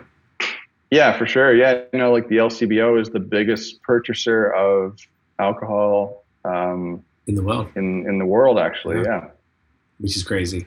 It's it's yeah. a good so look. it's pretty pretty Yeah. exciting. Um, we, we can do that. We probably actually looking at the, the clock shortly. We can we can move on to whichever uh, whichever one is optimal. Whether we do the Gose or the uh, the wheat first. You tell me. You Sure. guide Yeah. Let's. Yeah, yeah. Let's Yeah. let's try the let's try the Ruby Social since I was just um just a good talking segue. about it. And, It was a good Yeah. segue. The red one. yeah, for sure. So this was um yeah this was a beer that I um one of the three that we opened with and one one of the beers that I was um, homebrewing with as well Okay. too before before we opened. Yeah. So um, again, you know, P- PEI is um, one of the one of the fruits that um, that grow here. I'll say we don't, you know, not everything grows here. Yeah. Right. But uh, Yeah. the strawberry and the rhubarb is uh, yeah, strawberry and the rhubarb. Yeah, yeah. And so when yeah, when I was home brewing, um, we you know pick rhubarb and then um, chop it up into little pieces and kind of jam it into the carboy um, to to let it steep and stuff. So um, a lot of labor, a lot of, lot of fun for sure. bet, yeah. this one. Yeah, Yeah, you're right. The the rhubarb uh, isn't a super. I've seen a few like strawberry rhubarb beers over the years, but it's super few and far between. yeah. So it's um yeah, it's pretty cool. So then um oh you pour it up, beautiful. So this beer essentially so on the can it says wit beer. Would you can is it more of the Belgian style like wit, or would Yeah. you say it's sort of like a wheat? I guess I Sort don't of. know what the difference is to be honest. Yeah, I would say it's you know kind of a kind of a hybrid. It does it has um, it is spiced with With um, with coriander. We don't it doesn't have um, uh, orange peel would be a traditional ingredient in A wit wit, right? beer. Doesn't have in, uh, doesn't have those, but we kind of you know supplement some of those citrusy flavors with um, with some hops, of course. Of. Um, so yeah, it does. It does kind of have the base of a you know a traditional um, wit beer. Okay. Um, yeah, and then we you know pu- um, add on the the strawberry and hibiscus um, purees um, in the in the fermenter. Okay. Uh, oh, hibiscus as well. Oh yeah, yeah, yeah, hibiscus. Yeah, yeah. So we. Um, oh right. So yeah, yeah. So it's got hibiscus in the in the kettle. That um, we that adds a bit of a tartness and a bit of color to it as well. Um, Okay. so we found, yeah, just sort of found through through brewing it, the strawberry the strawberry added flavor, but not a lot of the the red color. Okay, yeah, because strawberry is an interesting one. This is a bit of a softer fruit that kind of needs uh, Yeah, a bit of a backbone. So the hibiscus, so you didn't go nuts in it. Obviously, if you know if you're watching here, you can tell the, the color. How would you describe Yeah. the color? It's like an opaque, pinky yeah, yeah, yeah, red. exactly. Yeah, Um. So this this is uh, one of the flagships. I guess you would probably consider that one. Yeah. This is one of our flagship beers, and we've you know been making it right right from the beginning. Nice. Yeah. Okay. Um, there's lots of you know lots of diehard fans, I would say, of the of the Ruby Social. Mhm. Um, it's also one that we found that you know even people that didn't necessarily think that they they liked beer, um, it's one that we'd you know give them to try at you know, we're out at you know at, at events or or whatnot. Um, and I think we you know kind of won people over with it for sure. Yeah, it definitely uh, definitely is that kind of like summery patio type of thing, but you can still sort of like crush it year round. Um, yeah. This style, why did you choose this particular style, like a wit beer, which I guess is sort of like you always get to. I always think like 2015. It's not that long ago, but I feel like in the beer world, it was such a like things Yeah. were very like it sort of changed so much. I remember I drank a lot of wits. I think around that time. Um, I feel like it was almost more common at the time, but I, I imagine this one it was some one of those things where it was just became like a real hit amongst the the locals Yeah. and everything. Yeah, Yeah, for sure. No, yeah, it would have been. It was quite, you know, for PEI too, quite quite novel and Mm. and um, unique on the on the beer scene for sure. okay, Um, yeah, I know it's not well, it's not the same exactly, but you know, All- Allagash White um, is the big, you know, most well known, I would say, on the American craft beer scene as far as uh, wit beers go. Yeah. yeah, no, that's true. Um, no, this is super solid, man. I haven't had anything like this for for a little while. It's a bit of a nice day out here, so it's kind of like it feels like yeah, I know exactly how this can um, how this can fit in. This is super cool. So, why did you choose this specific one um, to go for the LCBO along with the Libra Pale? Yeah, well, I would say we didn't. In, not that we didn't have a choice, but um, th- this was the one that they selected. Like we had put put forward all of our um, flagship beers. Um, it may have it may have even been like a call, a summer call for for fruit beers specifically. Now that I think about it, yeah. Um, so so so yeah. Um, not that we wouldn't have chosen it had you know given the choice or, or whatnot, but this was the this was one that they um, decided you know fit fit what they were looking for for that um, summer listing. Perfect. Love that. Yeah. Yeah, it's like I imagine it probably would be a good fit in the I'm just thinking the LCBO like that. I feel like it would it would be a unique offering and something cool as well Yeah. because it's from somewhere that maybe many people haven't been or don't get a lot of beers from from PEI. So it's uh, yeah, no, yeah, yeah, no, exactly, yeah. And then the name, like the, I mean, the name Mm-hmm. is like uh, strawberry socials are kind of a big thing. Um, maybe not during the past couple years, but um, maybe maybe come again this this year. The you know the local church will have a strawberry social, or the um, you know local pop politician kind of have a you know Sunday afternoon strawberry social. Show up and kind of you know shake hands and kiss babies and Oh, that's what that's Um, called. Like when people and what and whatnot. Yeah, I've never heard of that. yeah, people. Yeah, yeah, it's kind of it's a you know definitely a, I think a PEI thing, if not an Atlantic Canada Hmm. thing thing or whatnot. So, um, so so yeah, that you know the name is kind of a kind of a play on that, and um, and and yeah, I mean the uh, the label's always gotten some gotten some funny looks for for sure, but we have have some fun with that. Yeah. What's the uh it looks like I don't know if it's oh I guess that's the social that you're referring to. Like that's the Yeah, the social. You know, they're they're at the social, but then the you know the guy, the, the skull guy or whatever is the maybe the unexpected guest. Yeah. I love it. I thought it was a wedding Yeah. or something, but that makes much more sense. Okay, so that's like Yeah, a yeah. cool, fun local reference. I've just I've never heard that. I like that a lot. yeah, yeah, yeah. No, no, totally. Yeah. Um, yeah, I should. I, I didn't haven't mentioned it yet, but I should mention our, our designer um, for all of our for all of our labels. Not not for the Libra. We work with um, Small Monsters for for those, but um, Judd Haynes um, is our designer for all of our um, upstreet beers, uh, and he's a designer out of Newfoundland. Um, and for us, yeah, when we when we were getting started, um, we, you know, we're big big music lovers. I would I would say as well, and and so we we really wanted to try to have like a music feel with our labels, like you know, with, whether it be you know an album cover or concert poster, kind of a feel. So um, so yeah, we sort of sought out um, someone, you know, a Canadian artist, and and um, how we found Judd was um, through a local connection. Um, you know, we had found out that he had done some artwork for Tragically Hip and Blue Rodeo and City and Color and uh, you know lots lots of really cool like That's cool. Canadian bands. And and so yeah, we had a mutual friend um, introduce us uh, to him, um, and and yeah, we've been working with them ever since. So we'll you know we'll give them the name name of the beer and maybe some of the information and whatnot that um, is going to appear on the on the side of the label, and then he'll he'll come back with a you know totally unique um, concept for the for the artwork. That's great. Um, and it's a bit, you know, a bit of a longer process, I would say, than, than some um, some beer labels, but um, I think it's worth it, and it, it, you know makes them stand out.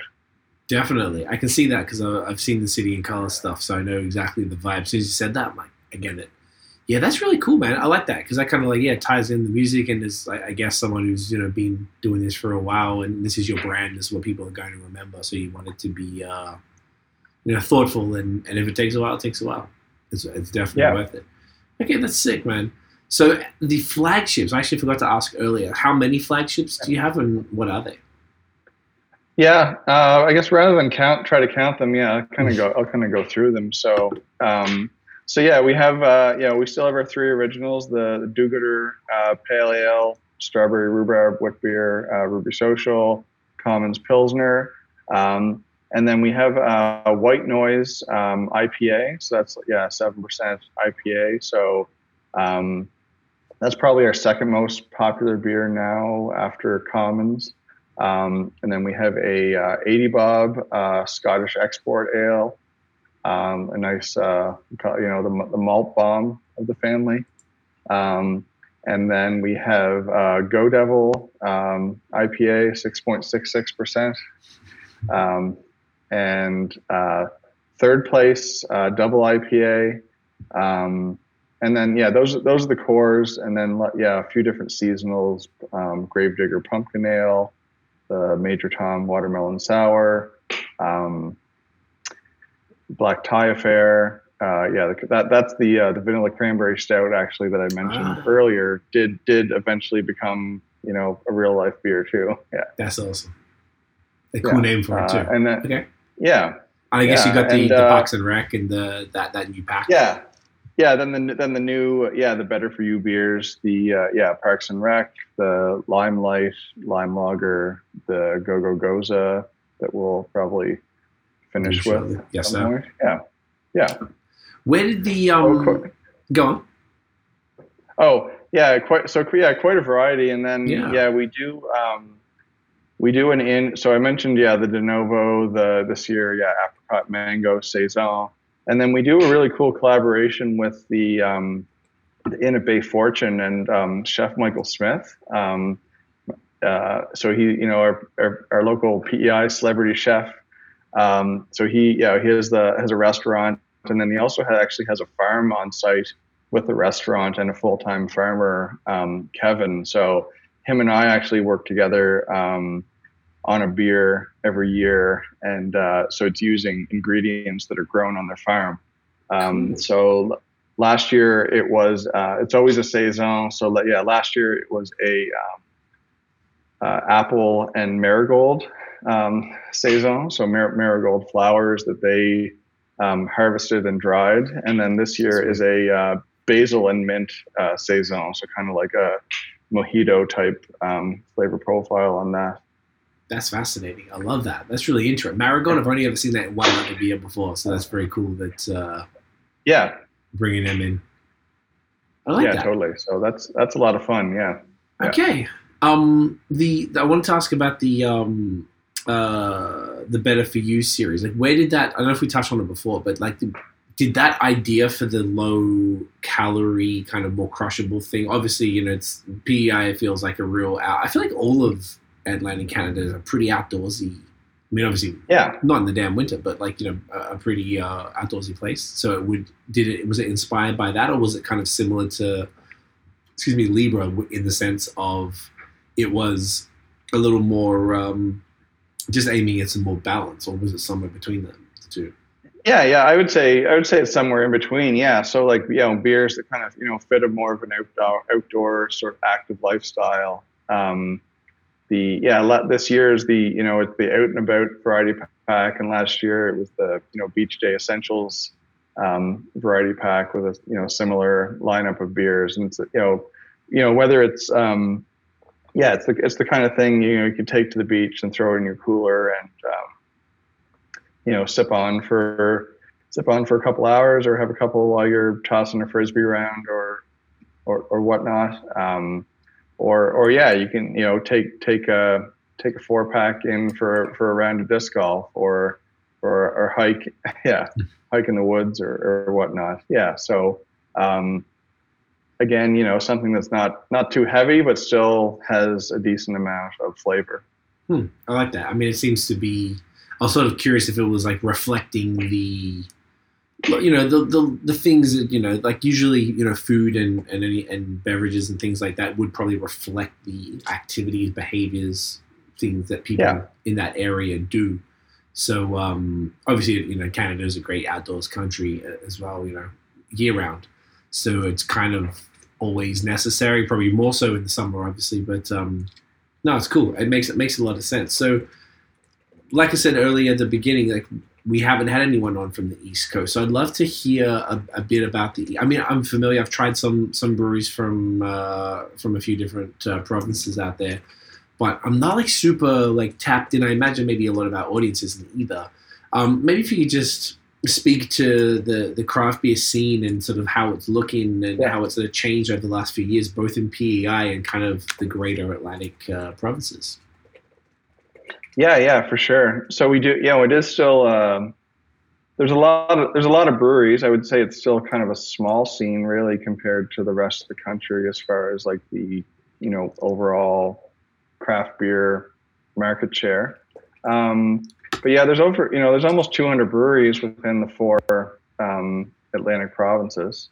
Damn. Um, yeah, and we have, you know, we also have, I guess we have a small, a small number of beer bars too. I would say we have um, Hop Yard uh, would be our, you know, main kind of beer bar in, in Charlottetown, and then um, some really great beer bars in, in Nova Scotia with uh, Stillwell and Battery Park would kind of be the. Okay.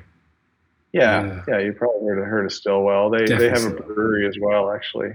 Okay. Um, that uh, they were sort of you know brewing out of another brewery space, and then they've I think they are just opening their own brewery um, within the last couple of months. I think, okay. yeah. Yeah, and then um, yeah, so there's you know quite a few uh, breweries in Nova Scotia. We actually also have a brew pub in Dartmouth, um, Nova Scotia, um, Upstreet Barbecue Brew House. It's called. So it's cool. a you know barbecue brew, barbecue restaurant with a with a small um, brew pub system there, and we you know make beer to sell on site, and maybe sell a few kegs to restaurants in the city there too.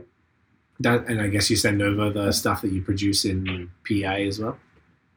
Yeah, yeah, we send some stuff over and, and make some beer on site there too. Yeah, that's cool. Um, but yeah, there's lots of you know lots of great breweries in in Nova Scotia. Um, there's uh, Propeller and Garrison. They're they're each uh, celebrating their 25th anniversary actually this year. Wow. Um, so and they're still still making great beers. Um, someone asked me the other day, you know, my favorite Atlanta Canada brewery, and actually said Propeller. Um, even you know after after all these years, they're still they're still finding ways to innovate and put out um, really great um, IPAs. I would say, yeah. Interesting. I remember both of those. In, they they were both yeah. in the uh, LCBO when I was in Toronto a lot. When I lived yeah. there, um, but I remember them. They were they had the big uh, like the 500 mil kind of curved bottles. So that's cool. Okay, so yeah. that's both still around, live and kicking. Love to hear it. Um, yeah. Is it? I, I, imagine it's probably grown a lot. The scene out there over the last, yeah, like everywhere else. Yeah, for sure. No, there like there would have been I don't know. Yeah, I don't know the numbers, but like I said, you know, there's there's nine breweries on PEI now, and we were we were just the third one. Um, so it's been you know similar growth, I would say, within the within the other provinces. What's the population of PEI?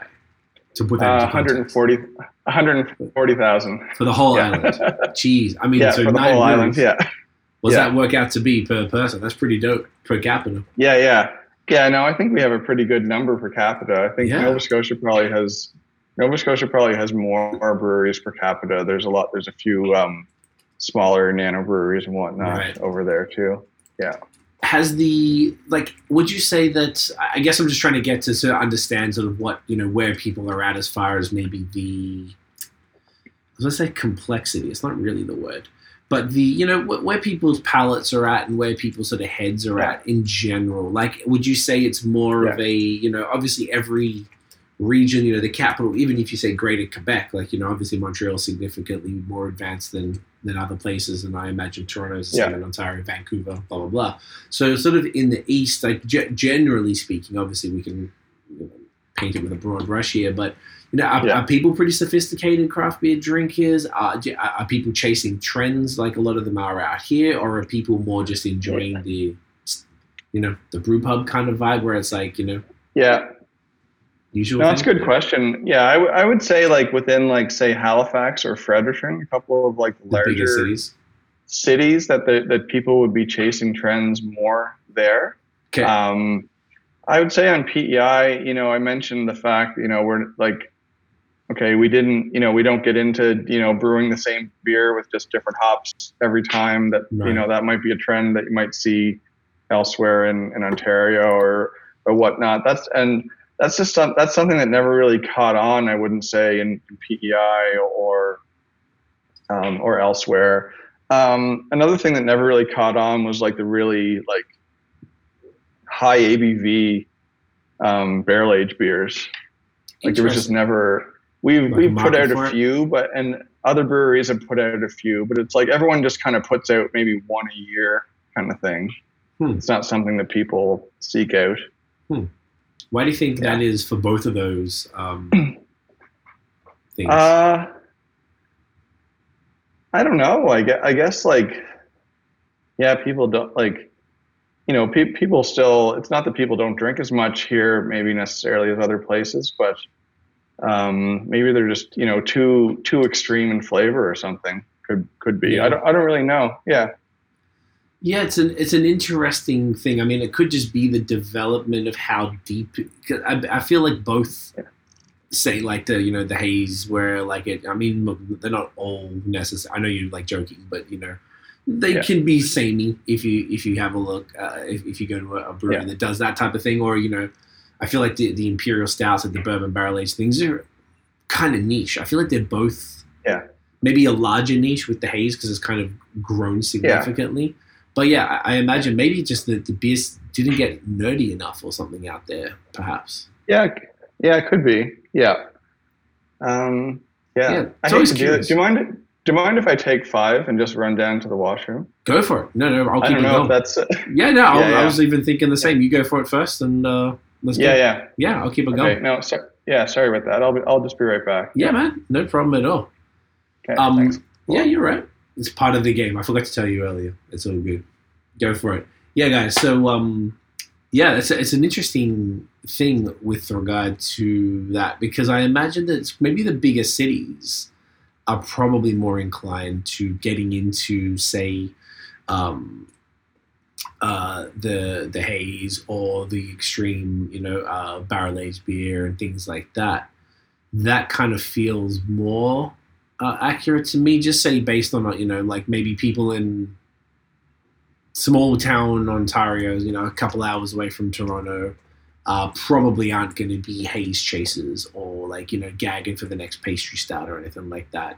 Uh, as opposed to maybe people closer to Toronto or something. Because I'm just trying to think, like you know, there's a few of the the sort of haze uh, forward breweries in Ontario, like you know Barncat in Cambridge or Badlands in Caledon or uh, Third Moon in Milton there, or um, you know folks like that that are outside of the city. I'm trying to think of outside of the city ones. Um, they've kind of started them there, but I feel like maybe Ontario is a, a more of an outlier as far as um, people kind of chasing all of those trends. So it's sort of curious. I know, like say, in, the, in if we come back to the East Coast, you got I think uh, Trailways in Fredericton uh, that would you know you put them in probably the trendy haze kind of category. Um, Two Crows and fuck, what's the other one in Halifax? I swear there's another one in Halifax that does all haze stuff. Um, that would you know be more in that trendy vibe. Uh, it might come to me later, or maybe I am just thinking of Two Crows, but. I think that's um, it's interesting. I imagine if if the entire province of PEI only has 140k people, which is fucking crazy. I had no idea it was that small. Um, that you know, it's it might just not be possible to grow a nerdy craft beer scene with that few people because there probably wouldn't be enough craft beer nerds for it to kind of ex- expand. And then on top of that, you're an island that I imagine I don't know if there's any bridges to it. Completely know nothing about PEI. But if there's no bridges to it, then you know maybe it's just not possible uh, to start a, um, a, a. I was just hypothesizing whilst you were uh, Yeah. about where that's. Are there bridges from the mainland to PEI, or is it like a ferry thing? Uh, yeah, there's one bridge and one ferry. So there's a, a ferry to Nova Scotia and a bridge to New Brunswick. Ah, no shit. Okay, I was just thinking like maybe just Yeah. the, the population there just isn't enough to be able to warrant a super hyper nerdy craft beer scene. Like there's just maybe just not enough people, and then the fact that you're a little more isolated, um, Yeah. would probably make that a little more chill. Um, yeah, I was just I'm just trying to sort of get like a handle of sort of who you know Yeah. what what people are drinking in general uh, out that way. I'm No, gonna run to the yeah, washroom no, while you do this, and I can still hear you, so keep talking. Yeah, no, it's def- it's definitely interesting because it's you know I, th- I think about it a lot uh, when we're trying to figure out what you know what new beers to put out or maybe why why a new beer that we thought you know was gonna was gonna be really popular or maybe didn't do as well. So um, so yeah, there are you know not definitely not as many um, beer nerds I would say um, in Charlottetown or in in PEI in general. There there's still some, of course. Um, some of them some of them work at Upstreet uh, or at other at other breweries. Um, but but yeah, there's not that um, you know yeah there's not that critical mass. I wouldn't say that um, some of the larger cities would have to um, you know sort of warrant putting out um, a lot of experimental or or one-off beers. Um, yeah, one of uh, one of the brewers that that works here, Kate. She she worked at um, Merit Brewing Oh, in um, in yeah in in Hamilton before she before she came um, to work here. So we yeah we talk a lot about this. Okay, what you know what we love saison, so we'd love to have one you know available all the time, but um, we I guess we're we're, we're niche, yeah yeah. um, yeah. No, that makes sense because, like, say here in Quebec, uh, Saison's farmhouse, you know, is super super popular. Say was so was barrel aged stouts and things like that, huge out here. Lambics, Yeah. all of that. You go to Ontario, it tended to be more like Quebec was super late on the haze, and funnily enough, on like all the lagers, and you know, like there was seemed to be this, uh, uh, you know, critical mass of uh, brewers who went to Prague in a lot from like 2018 to before the Yeah. pandemic type of thing, and all of a sudden now we're we've got all of these really great Czech lagers and things like that um, everywhere. So it's sort of like every sort of region. I'm mostly familiar with with Quebec and Ontario, so I'm like I understand kind of the way that they're the drink has kind of evolved. There's a, a few breweries doing pastries and uh, barrel aged stuff in, in Ontario, but it doesn't have a, a fraction of the attraction that it does out here. So I would imagine it's sort of you know it, that every sort of place kind of has their thing. Like if you're, Saison's a great example. Like it's it's a bit more of a niche thing. There's some in Ontario, but not that many. And there's become a few breweries now that are maybe focusing on that, on more of the Hill Farmstead kind of style stuff, and um, that's kind of just their thing, and they're catering to a hype, a niche within a niche type of thing. So it's um, Yeah. yeah, I can imagine. Do you guys have a do, do, can do people like do you bring in products from elsewhere, or is it sort of like PEI stuff. yeah, that. yeah, we do. Yeah, yeah, we bring in we bring in products from elsewhere, but the you know the vast majority of craft beers, I would say, are the you know from the breweries on on PEI. Yeah. Um, so so yeah, the yeah the other breweries, I mean they yeah they. I think they. I think they do fine. I think that you know people just would probably maybe prefer to support local. That makes complete sense. I mean, I feel I feel like it's kind of the same anywhere. More more curious as to as to how people's the drinkers sort of palates and ideas of craft beer are shaped. Whether it's a strictly Yeah. local thing or whether they have a similar you know, situation to Ontario or Quebec, where you can have access to. Yeah. We don't have much here in Quebec outside of the province. There's very very few. The only one really regularly, I think, Two Crows and um, Trailway, I believe, both have distro here, but that's kind of it that I can think of. So it's like Yeah. super few and far between to even get your hands on it. Like you'd have to know somebody that would, you know, Yeah. that would trade you or whatever. Um, Yeah, yeah, no, totally. So, like, yeah, some of the beers that like would be for sale, like from outside of you know outside of PEI. Um, yeah, I mean, you'd get your you'd get your. Um, it's funny. I'll say, I'll say Moosehead, but you know that's it's Moosehead's an interesting one because they're you know they're a large. I'm not I'm not calling Moosehead a craft brewery, but um, you know they're a, they they're, they're Canada's they're they're Canada's largest um, independent brewery. So does that does that still make them a craft brewery or not? Or, yeah, they, you know what? You have, have to a check they have a craft brewery division, I guess we'll say. But okay. um, so yeah, they have some some sort of unique one offs um, un, under them, and then yeah, like Nine Locks, uh, Two Crows, um, Pump House would be another one that's you know kind of a Oh, larger larger craft brewery um, that would be here. Um, Spindrift, uh, Breton Brewing out of Cape Breton, yeah, uh, Garrison, um, Propeller, Is there yeah, a and I mean, robot? not really. Good robot, Good yeah. They're, Robot. so they're yeah, good robots out of um, uh, out of out of Halifax. Yeah, good robots, kind of like our uh, you know brother from another mother kind of uh, kind of brewery. Yeah, um, and we we opened around the same time, and you know been kind of became fast friends with them um, right away. Yeah. Yeah, that's great. Okay, so it seems like though, like for for drinkers, say within PEI, is there is there a reasonable diverse like diversity of offerings, or is it sort of like maybe because Halifax? I- I imagine my guess would be Halifax is probably the biggest city in the region, and then that Yeah. would that would probably have most of the tastes covered. Uh, you know, being you've only got nine breweries in PEI, I imagine it's there's only so many. Yeah, much yeah. You can do. Yeah, no, totally. I would say like um, you know, as far as the beer, the, the beers that sell well, well here, um, like PEI Brewing Company has their 1772 um, IPA, sort of more like a you know, say a hybrid between like a, a British and a West Coast IPA. So you know, have malt, malt forward and and sort of more tradi- like old yeah old school hop profile.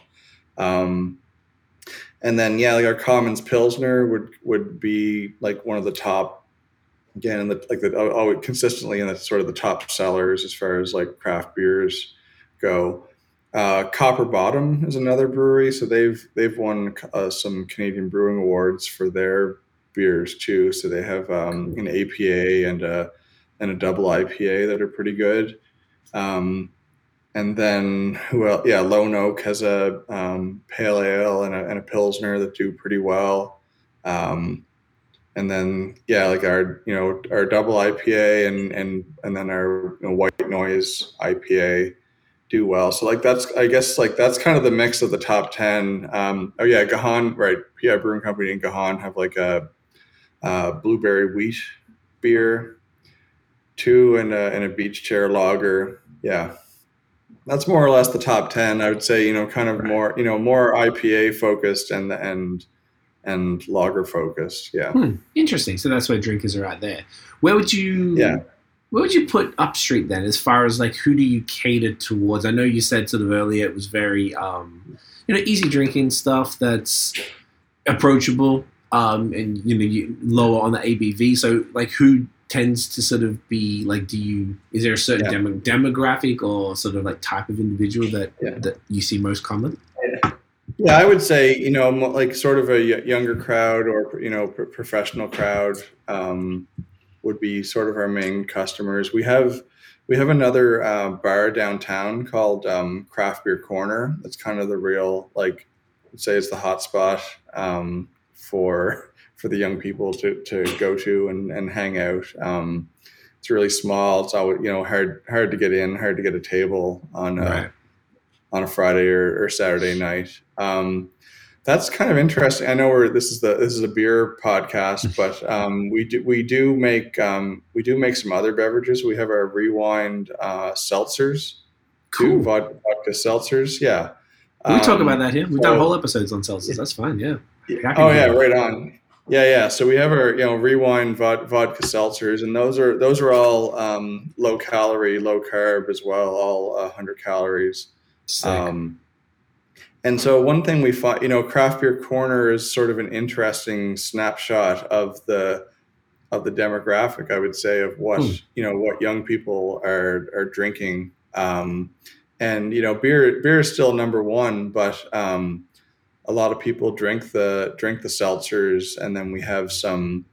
Um, we put out some hot, like um, high test, uh, like twelve percent uh, kegged cocktails um, last summer that that um, are quite popular too. So um, to get a you know group of three or four might split a split a pitcher of those over some ice on a on a hot summer afternoon kind of thing. The yeah blueberry mojito and uh, pineapple party punch are the two flavors of those.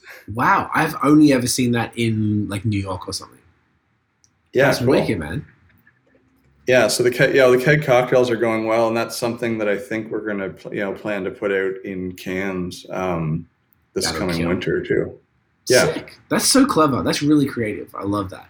Yeah, so we really there's not re- like you know we're you know a brewery first, but um, really a be- beverage company uh, in general. Like any you know, and nothing is really off limits. off limits, yeah. um, And and yeah, like I where I did all the you know the recipe development and everything for the for the rewinds as well, and that was um, you know totally different process than than brewing, more of a, Yeah. a blending process. Yeah. Right. I imagine they did pretty well though. Like I feel like seltzers are Yeah. huge right now still. Yeah, they do really well. Like our um, actually our top selling product last year was our raspberry lemon uh, seltzer. Wow. Yeah. Does that how does that make you feel as a brewer? Does that it's like, man, what's going on? Or are you like, cool, whatever? Yeah, I'm, I'm, I'm not like I'm I, I would say I'm sort of in, in between like I'm not like not like whatever like I'm I'm you know I'm, I guess I'd say I'm you know pr- proud of something that I've you know that I've created that people are enjoying and whether you know whether it's beer or it's you know it's Libra non-alcoholic beer um, we do some non-alcoholic sodas as well so like we have a you know, blueberry cream soda and a strawberry rhubarb lemonade um, so they're all, you know, they're you find the creative outlet in whatever we happen to be working on. That's awesome, man. I, I respect that a lot Yeah. though, because I know it's sort of like it's probably fun for you to flex your, like you said, the creative muscle and and use those brewing skills for you know beer adjacent products, which is what all these kind of are. And I feel like it's that same innovation that would uh, carry across like to craft sodas and, and things like that. It's just fun Yeah, and interesting. So that's awesome, dude. I love it. I don't know. why, I really like Yeah, your brand. I feel like it's like that definitely from what the, the the sort of vision I had of what you guys, without obviously having been there, because it's kind of hard to get a picture. Hence all the questions to try and really understand where, where exactly Yeah. where Upstreet is positioned and stuff. Like all of this feels very Yeah. much on brand for, for what you're doing, and it feels like it'd be like a real fun place to come and basically would ta- uh, cater to all tastes. If people come with kids, well, you got soda and stuff, and if people are driving, you Yeah. Libra. Uh, if people want to be wiling out or whatever, I mean, the, the cocktails probably aren't massive ABV. I imagine it's probably pretty crushable.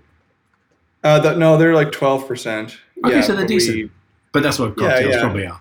Yeah, yeah, that's what cocktails are. And we just you know serve it in a smaller serving size kind of thing. Of course. So so yeah, like on that note, like our you know our our mission statement at Upstreet is to refresh the community and um and yeah, like we do that with with our beverages and you know no no style is is off limits and then you know the community aspect is really important too and that you know ties into our into our B Corp status and and really trying to be leaders in our community. I love that. That's awesome, man. Um, on that, do you want to uh, jump to the Gose? Yeah, sure. Let's do it up. The last one. Thank you so much. So, Gose is uh, we're about to come into the moving into the perfect time of year. So a plum Yeah, Gose. go, go, That's- Gose. Tell us about the plum uh, element. Is it yellow plums? Um, yeah, well, uh, it was yellow. It's funny. Um, uh, it was yellow plums last year. Okay. um, uh, yeah, given basic, basically like it's funny, like it's come it's come up quite a bit. The you know hashtag global supply chain Oh yeah. crisis or, or whatnot. But um, yeah, so last year it was golden plums, and then this year it's more of a, a blush plums. Yeah.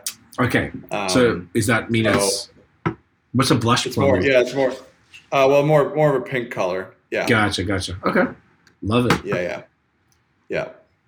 Yeah. Um, perfect. So, So- yeah, tell us. This is four Yeah, percent. it So goes, it's, uh, yeah, four percent. So what's you know what's different about this is that we're trying to yeah trying to make it um, low calorie, low carb as well. Yeah. So the color the color is actually a lot more fun this year. I'd say you know more last year was more of a hazy yellow kind of a color. Um, it's it's nice. Yeah, the colorful ones they they obviously like stand out in the glass. Yeah. of course. Yeah, the um, color's beautiful. Like it's like a nice opaque. Kind of like guava juice. Yeah. I would say. Yeah, and so there's lots of um, lots of plum. What's interesting, if you yeah, we have our um, we could we with the nutritional panel and the ingredient deck, you'll see on the on the can there. Um, plum is actually the second most uh, second biggest, biggest ingredient after water. Wow. Um, so there's a lot of plums in here. Yeah, there's more plums in there than than malt, basically. Yeah. Wow. And um, is this a summer thing or is it like year round thing? Uh, it is, yeah. It's it's more of a summer thing. We we kind of it you know kind of lingered about around a bit Nice. um, into the fall, but yeah. Um, so so yeah, you know, it's got a nice nice little bit of salt um, to it to bring out that those those fruit flavors. Um, and you know, as far as the sourness level goes, it's you know it's not gonna not gonna melt your tongue off. You're not No. gonna have to do a shot of Pepto Bismol or something after you after you drink it. Yeah, but it is, you know, it's it's sour. It scratches it scratches that itch, um, for sure. No, it's um, it's super subtle, and I guess it's also the um, in the hundred calories uh, zone, which is tons of flavor for such a low amount of calories here. Um, the salt is like pretty, like it's clearly there, but it's not like Yeah. super in your face either. Like it's definitely a clearly Yeah, a Gose, sure. but it's like it's very approachable, um, which is coming coming Yeah, back for what you were sure. saying before. Yeah, yeah. It doesn't have that burn to it or whatever that you might Hmm. get with um, with too much salt. Yeah, Hmm. A nice little Yeah, so creamy have- body. Yeah. yeah, totally. No, yeah, decent decent body, some nice um, wheat malt and stuff in there to kind of enhance that. um yeah it works really well this the all of it together i imagine uh, what, what's the response to like a, a beer like it goes that even though literally it's like a historical style i imagine that maybe some of the um you know folks who are a bit newer to beer might not uh, have been super familiar with something like this Yeah. Yeah, no, no, for sure. So that's why you know we have like session sour on there to kind of give people a bit of a, you know, An idea heads what up, is. uh, a heads up on what it what it might taste like. Um, you know, that's another thing too. We we talked about maybe how you know how saisons or imperial stouts or whatnot are are you know not as well received here. I would say the same thing kind of goes for sour beers. Um, another you know big trend in, in craft beer where Yes. you know breweries are doing sour beers, but again they're not doing them in in you know big quantities. Like we'll do No. you know we're kind of doing two sours this year. We have our watermelon sour and we have the plum sour, and other breweries are kind of in a similar boat. Um, again, you know, you might see some places that maybe put out a new sour beer every month or every couple of weeks or, or, or whatnot. But um, just with our, you know, smaller, smaller market, um, just doesn't, they just don't really work or they work better in the summer when there's a bit more of a influx of tourists around. Mm, yeah, I can I can see that as well, and particularly like, I guess it makes sense. Essentially, I imagine PEIs are mostly, uh, excuse my ignorance, like a beach kind of people go there for that sort of ocean Yeah. vacay, right? So then all Yeah, of totally, these, yeah. that's their kind of vibe. Okay, so the, all of these like crushable beers are very, very much in line with um, with what you would expect. I can't imagine you go to a beach town and want to drink a twelve percent imperial stout, you know.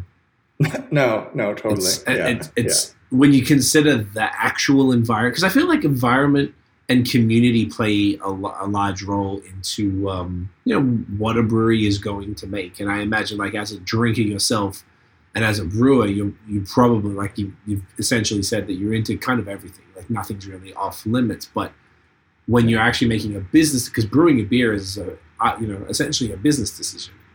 So you do Yeah. have to make the right thing to be like you know you can go and make these stouts all that you want, but if people don't want to come to the beach town to drink them, then you know it's probably not the smartest business decision. Like you can you know you can swing it here and there. So yeah, it's it's, Yeah. it's interesting how all of those things kind of align to kind of I was gonna say dictate. I guess it kind of is dictating, you know, what what you want because you obviously have control. So you could be like, I'm gonna Yeah. turn this community onto this style right now, and I imagine that's probably something that you've done as well as you know, yeah. their palate. I would. I mean, I wouldn't give ourselves all the credit, but I said, you know, I said we're, you know, we're well known for for IPAs, but I would, you know, I would say that we were one, you know, the the leaders in bringing different types of IPAs to the to market for sure. Yeah, maybe maybe not the best, but you know, maybe like the first in, in some respects. You know, maybe maybe the Right. best in some regards, but not not every beer. You know what I mean? Like I'm not. Yeah right. be, be real about it. yeah, yeah, but yeah, like IPAs or even you know like the like the barrel aged imperial lager or whatever that we that we did. Like it was a cho- like chocolate salted imperial lager we called it. Yeah, That's awesome. sort of like a barrel aged stout kind of thing. But like pe- people still there's people there's a, a a vocal minority, I guess we'll say, of people that still um, talk about that beer and ask for that beer, but there's only it's only there's only like three or five people kind of thing. They're Um, excited and they about really it. liked it. Right. Yeah. Are you, are you They're excited about it. It took like it took almost a year to sell through all the bottles, kind of thing. So, um, right. So it's not really worth not- your. not a great business decision to. No. Yeah, Could you? I mean, at And least it's hard. yeah. Could you Yeah, do like a small match. Yeah, yeah. We, I mean, yeah, we we talked about that and and whatnot. Um, one thing that's kind of going on within the brewery too is with um, with the Libras, um, is that they are, you know, they're they're they're low alcohol, and al- alcohol do- is like sort of a you know a natural preservative in in beverages too, and so. Um, we kind of got get worried about getting into you know wild beers or barrel aged beers or, or whatnot while we're still um, pr- you know all in on the libras we wouldn't want to see any kind of like you know cross contamination with uh, with wild yeast or Yeah. or fresh or, or or whatnot so that's kind of another thing that sort of naturally happened with you know migrating away from some of those um, beer styles That makes sense. Um, you still, I imagine that the Libra is probably quite large um, batches, or at least they're pretty. You're, you're kind of pumping it out at this point. Are they? yeah it's yeah. yeah it's like half our you know it's half of our Mhm. production right now Shit. So I mean, that's Um, amazing. Could you move them, or Yeah. would there be plans to move to its own dedicated space for that? Even if there's not Yeah. like a tap room, because you could have like a production facility that's outside of Upstreet to Yeah. then free it back up to do whatever else you want to do there, whilst running Libra exclusively from another spot. No, totally. Yeah, like we're ta- talking about that, and it'll probably it'll probably happen within within the next couple of years. Um, we're doing one more tank expansion this year. We have some you know new tanks coming in in June and July, um, ninety barrel tanks, and that'll Nice. be um, yeah, that'll be our last expansion. There's no more physical space. Right. So then you tapped out of there, and then you know, I guess as this brand grows, because it's like you you you are aggressively growing this brand, um, and Yeah. rightly so, because it's so fire and it's winning awards, and there's a, such a shit ton of potential for something like this. Because it's like now you've opened yourselves up, rather than with beer where you are governmentally or bureaucratically restricted. When it comes to Yeah. Libra, you essentially are not. You've got the whole country, and I imagine that there's probably potential in the US and, and beyond. Um, Yeah, totally. Yeah. So we're trying, you know, we're, we're we are aggressively, you know, growing. We have a, um, great director of sales, um, Deb, and and yeah, she's chasing chasing down leads um, every day, um, just to try to you know try to get it into as many as many stores as, as possible, um, and grow it as, as fast as we can. Um, and and yeah, we are we're available in every province now, which um, you know there's not a whole lot of a whole a whole lot of craft breweries that that can say they have availability in, in every province. Um, so that's pretty special, I think. Yeah. yeah, no, it's very cool, and it's sort of Libra still has the Upstreet logo on it. So whilst it's a technically it's its own beast, it's still growing the the parent brand uh, at Yeah. the same token. And No, they're yeah, they're helping each other for sure. Mm-hmm. Yeah. Like li- like Libra helped Ruby Social get into the LCBO for sure. There you go. And it's like that's what Yeah. got me. Like I got, I spoke to someone about Libra, and that made me familiar with Upstreet. So it's it's uh I don't know. I think it's it's just like it's a really cool strategy, and um, I've spoken to other breweries about it, even just about taking a um, a brand, say like you know Dominion City in Ottawa have their city seltzer. They, they just started a brand very similar way that you guys did, um, in and it's just carbonated water and natural flavors type of thing. Super simple, but they've really like tripled down on it. It's its own thing. They got merch and vans and all that type of stuff, and that's uh, essentially Yeah. seen you do the same with Libra. And I think not everyone has the taste for this. Not everyone really wants to start a whole other brand. They might just want to be like, oh, ooh, excuse me, I'll do one soda, or I'll, I'll do a a non-alcoholic under my existing brand. Um, but it's uh, it's like I feel like if you the, there's the potential with this is just immense as far as you know what, No. what you can do with it by doubling Yeah. down in the way that you've done it. No, for sure. I would say you know we're both like Mitch and I are you know pretty pretty adventurous and and ambitious, and and yeah, we wanted to we want to keep keep growing it. Um, and you know it's not it's not even just us anymore too. We have this a huge team of of um, really um, amazing talented people that we're that we're working with. Um, you know on the on the sales side and the brewing staff. We're you know hire, hiring two new brewers this year. We'll be up to up to four brewers, and you know at times it's just been it's just been me. So it's a you know right. lots lots of growth. Yeah. Yeah, and that's awesome. Uh, does that come from Libra or just come from the brand growing in and of itself? Uh, it's it's both. Yeah, a lot a lot of the growth is is coming from yeah a lot of the growth is coming from Libra, but there's also a lot there's lots of benefits too, like to that that's you know improving um, the quality on our other beers Obviously. too. That's Yeah. sick, man. It's really cool. This is this is really really fantastic. So then to, to sort of take it home, you know what what can you say that's coming next? I know you sort of spoke about a few things that you're working on with with Libra. Obviously, you're expanding there. You got the LCBO in mid May for both the Libra Pale Ale and the Ruby Social uh, Strawberry Rhubarb uh, Wit. Um, what else you got coming up that the people need to know about or that you're excited about uh, for for either brand?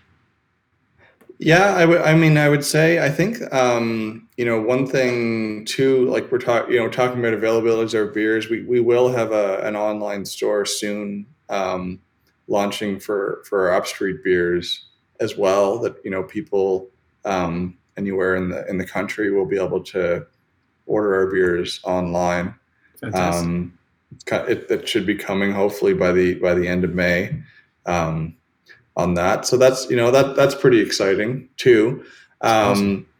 And and and yeah, what's I guess what's exciting me is is um, yeah, just like you know, gr- growing our growing our team, um, and that's you know for that's one of the most enjoyable things too is just you know adding adding more people um, to the group and you know new developing new like lifelong friendships with you know pe- um, people that never really would have you know never really would have met otherwise kind of kind of thing. Um, so that's that's a lot of fun. And um, and yeah just getting getting libra getting libra out there and just being you know having a having a national brand is just you know really really cool.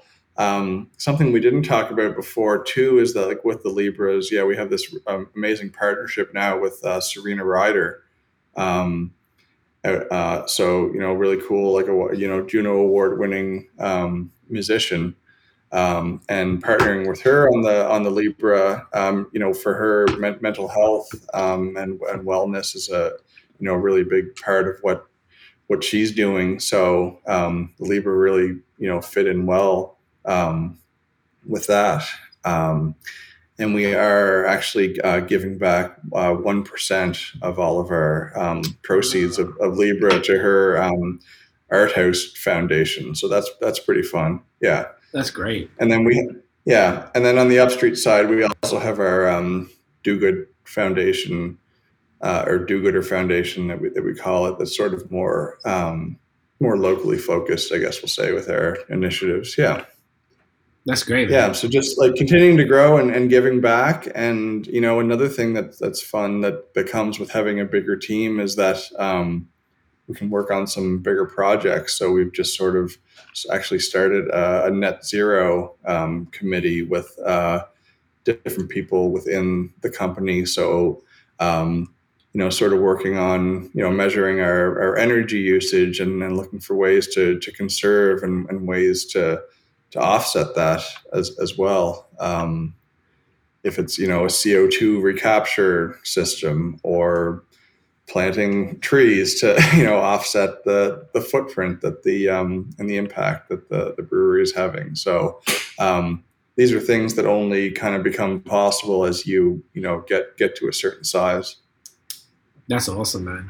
Well, it, it yeah. really sounds like like giving back is, is super key, being that you're already the, the B Corp and then you got the the other initiatives that you just mentioned uh, alongside it. Yeah. So it's like it's cool to see see a company you know live and breathe their uh, you know their intentions, their, their their real vision. So it's that's great, man. It sounds like you guys have just got some real cool stuff happening and um, tons of potential. And I imagine we should we should definitely do this again, like next like this time next year type of thing. I imagine so yeah. much would have, would have changed. Um, uh, yeah. You know, with with both brands. Yeah, yeah, I love that. Yeah. Yeah, this yeah. is this is super cool, yeah. man. Um, I really appreciate your time, dude. This has been uh, really enlightening, and uh, I love what you're doing across the board, and I appreciate this. is This is super fun. Uh, where can everybody find Upstreet and Libra uh, online? Yeah, so uh, you can find Upstreet at upstreet.ca, and you can find Libra at drinklibra.ca. I think it's Drink Libra for the social and is it Upstreet Brewing for the social as well? Yeah. Yep. Yeah, that's right. Yeah, Upstreet Brewing. So, Perfect. Yeah, find us. Find us on Instagram. Yeah. Instagram everywhere. If you're in Ontario, uh, make sure mid May, grab the Pale Ale and grab the Ruby Social um, from the LCBO. And I'm going to take yeah. the screenshot now for the thumbnail. So, do you want to maybe uh, hold up a, a couple cans there? Yeah, sure. I can get three of these. All, yeah. Yeah, yeah. How many? Yeah, whatever you can get. Yeah. There you go. Perfect. yeah. All right, you ready? That around. Sorry. Oh. A second. It's like it's hard, right? It is. Yeah, it's a mirror. yeah. Perfect. Um, Hoagie, stick around. I'll, I'm going to wrap this up and then we'll finish up the call yeah. uh, just once we get off. But once yeah. again, bro, thank you again for, for hanging out. This has been really cool. Uh, everybody, thank you for watching and listening. If you enjoyed the episode, smash the thumbs up, hit subscribe below, and hit the notification bell so you know when the new new drops. Follow us on social media everywhere at BAOS Podcast. Check out the long form audio. We go well, let's say go live. We drop the episodes every Wednesday, 8 p.m. Eastern. Uh, tons of stuff coming up. Hit that five star on Spotify and Apple Podcast. You know the vibes. Guys, thank you again. Hoagie, you're a champion. We'll see you guys in the next episode. Cheers.